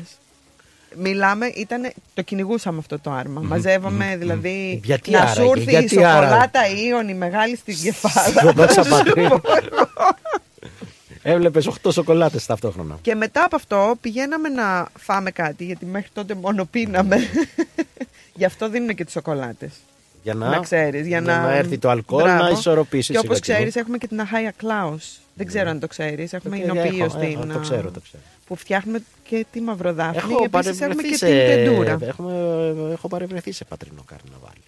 Γίνεται, ε, γίνεται χαμός. Γίνεται χαμός. Ουσιαστικά για ξέρω Το εγώ, τελευταίο τρεις-τέσσερις τρεις-τέσσερις μέρες. δεν κοιμάται η πόλη. Ναι. Δεν πρέπει να κοιμάται κανένας. Και το βράδυ της Κυριακής έχουμε το, την καύση του καρνάβαλου Μμμ. που γίνεται στο λιμάνι. Και το εκπληκτικό είναι ότι όλοι δεν κοιμάται κανένας από την Παρασκευή το βράδυ μέχρι, Ναι, αυτό τη, σου λέω. μέχρι τη Δευτέρα τα ξημερώματα που πάμε και παίρνουμε τις λαγάνες από το φούρνο, ζεστές ζεστές. Για να Έξι έρθει να ώρες- φτιάξει το στομάχι. Έτσι. και μετά κοιμάσαι, ξυπνάς την επόμενη μέρα Α, νόμιζα το Πάσχα. και βγαίνεις... Ξυπνάς και βγαίνεις μια βόλτα το απογευματάκι. Και όταν λέω απογευματάκι, το μεσημέρι της, Κυρι- της Δευτέρας πες. Και περπατάς στο κέντρο της πόλης που γινότανε κακός χαμός. Χαμός, αχ, ο χαμός, ναι. Σκουπίδια, μπουκάλια τα... και δεν υπάρχει τίποτα. Είναι λες και δεν είχε γίνει τίποτα ολόκληρο το Σαββατοκύριακο. Δεν πέρασε άνθρωπος από εδώ. Πώς το έχει, πώς το έχει Γιατί καθαρίσει; ο Δήμος βάζει τα μηχανήματα. είναι ωραία. εκπληκτικό αυτό το πράγμα. Είναι λες και δεν έχει Wow. συμβεί τίποτα. Απίστευτο. Just a, a, a four-day Ναι. dream. Ναι. Yeah. With no consequences and no cleaning up. Είδες τι άνθρωποι είμαστε εμείς. Εκεί Living στο- the dream. Yes. Mm. Πρέπει να Ε. βρε- παρευρεθείς μια μέρα εκεί στο πατρινό καρναβάλι. Γι' αυτό Μου σου έχει λέω λείψει η αλήθεια Ότι είναι. αν είναι να πας Ελλάδα, πολλοί λένε ας πούμε πάω Ελλάδα το καλοκαίρι και τα λοιπά. Και... Εντάξει, είναι ωραία και το καλοκαίρι, η ζέστη, η παραλία, μπανάκι και τα λοιπά. Ναι, αλλά και άμα να αυτές οι πας εποχές- να συμμετέχεις στις παραδόσεις, να... Εντάξει, να βρεθείς Ναι, δίπλα σε μια και περέλαση αυτή και να... Η εποχή στην Ελλάδα Μμ. Είναι πολύ ενδιαφέρουσα. Δηλαδή έχει το καρναβάλι το οποίο δεν γίνεται μόνο στην Πάτρα. Γίνεται σε Όχι, πάρα βέβαια. πολύ. Δηλαδή και στο Ηράκλειο στην Κρήτη. Και, Και σε πάνω στην άλλους Ξάνθη δήμους. που έχω πάει στη Ξάνθη είναι επίσης πολύ. Δεν είναι τόσο μεγάλο όπως ο της Πάτρας, αλλά είναι πολύ όμορφο ο καρναβάλι. Και στο Δήμο Σοχού. Και η μ, Ξάνθη είναι πολύ όμορφη πόλη επίσης. Ναι. Ε, γίνεται σε, σχεδόν σε κάθε πόλη. Έχει της κάτι Ελλάδας. διαφορετικό. Κάποια είναι πιο παραδοσιακά. Εμείς είμαστε πιο. Να σας πω και αυτό Ας. τώρα, μια και το θυμήθηκα. Τις τι ώρα είναι; Ναι, να πω αυτό Ε, και ναι. κλείνουμε. Γιατί τώρα το θυμήθηκα που είπα ότι Για γίνεται πες. σε κάθε Πες πόλη. αυτό. Ε, ανάμεσα λοιπόν στις πόλεις ή στους δήμους της Αθήνας που γίνεται είναι και η Μεταμόρφωση. Εγώ λοιπόν Όχι παντρεύτηκα το Μοσχάτο. και η Μεταμόρφωση. Α, Και και κάνει η ένα Μεταμόρφωση. μικρό, Οκ. δεν κάνει Οκ. κάτι φοβερό και τρομερό, κάνει έτσι ένα μικρό καρναβαλίστικες γιορτές, ας πούμε την Κυριακή στις δύο Απόκρεω. Επειδή εγώ λοιπόν παντρεύτηκα την, αρχή, την Κυριακή των Αποκρέων, στη μεταμόρφωση, στην ε, μεγάλη, στην εκκλησία τη μεγάλη της μεταμορφώσεως του Σωτήρας, στη μεταμόρφωση, έτυχε και μπροστά στην εκκλησία ήταν παρκαρισμένο το, ο βασιλιάς Καρνάβαλος, γιατί είχε τελειώσει η παρέλαση και το είχαν φέρει και το είχαν παρκάρει εκεί πέρα. Σημάδι. Τα σημαδιακά αυτά. Μπράβο. Και υπάρχουν φωτογραφίες λοιπόν όπου κατεβαίνει η Ευαγγελία Από το αυτοκίνητο. Please. ως νύφη και από πίσω είναι ο βασιλιάς Καρνάβαλος. Please, can I see these photos? Please send them to me on, Οκ. on Facebook. Και το άλλο, το πολύ ε, έτσι ενδιαφέρον, Για πες το. είναι την ώρα που έλεγε ο παπάς, ε, πώς το λένε, Ησαΐα, χόρευε και τα λοιπά και αρχίζει και το χώρο. Άρχισε και ο Έπαιζε τον Δήμος, Μπαμπολέο. όχι, άρχισε και ο Δήμαρχος και πετούσε βεγγαλικά. Ακριβώς την ίδια κίνηση. και όλοι νομίζαν ότι εγώ είχα πληρώσει βεγγαλικά. Έτσι, για το ε, το- γάμο. έτσι. Το πήρες πάνω σε αυτό; Ε, βέβαια, τι άλλο ήμουν. Να πω- Τα αφήνω έτσι εγώ. Να πω κι εγώ κάτι τελευταίο, μιας και μιλούσαμε για το πατερνό καρναβάλι. Ε, μόλις ανακάλυψα ότι στο Σίδνεϊ κάνουν, γιορτάζουν το πατερνό καρναβάλι και είναι η, σαρα, η 45η φορά που το κάνουν. Του χρόνου θα πάμε Σίδνεϊ. Λοιπόν, Πρέπει να δούμε. κάνουμε- Στο κέντρο της πόλης ή κάπου αλλού. Είναι ο Παναχαϊκός Σύλλογος. Ωραία, μάθε νομίζω πληροφορίες, λέγεται. να δούμε τι Ή ο μπορούμε να κάνουμε. Παμπελοποννησιακός, κάτι τέτοιο. Άρα, που είναι. μάθε πληροφορίες αν γίνεται. Ναι. Ε, να δούμε αν μπορούμε να μιλήσουμε και με κάποιον ε, από τους διοργανωτές. Σε μια επόμενη εκπομπή, γιατί η ώρα δεν θέλω να σας τρομάξω. Αλλά έχει πάει αλλά 9 είναι και 2. 9 και 2 πρώτα λεπτά. Οπότε κάπου εδώ, άλλο ένα συν της άλλης έφτασε στο τέλος. Να σας καληνυχτήσουμε και να σας πούμε ότι την επόμενη Πέμπτη θα είμαστε και πάλι στην παρέα σας. Στις 7 η ώρα ακριβώς, μην το ξεχνάτε. Και μπορεί να πάμε και μέχρι τις 9 και κάτι. Δεν ξέρεις ποτέ. Ανάλογα πώς θα Θα δούμε τα δούμε. κέφια. Ανάλογα τα κέφια. Καλό σας Λι- βράδυ. Καλή νύχτα σας και από μένα. Good night, everybody. and We'll be back next week here on Rhythmos Radio with Cinti Salis between 7 p.m. and 9 p.m. Have a wonderful evening, everybody. Bye bye.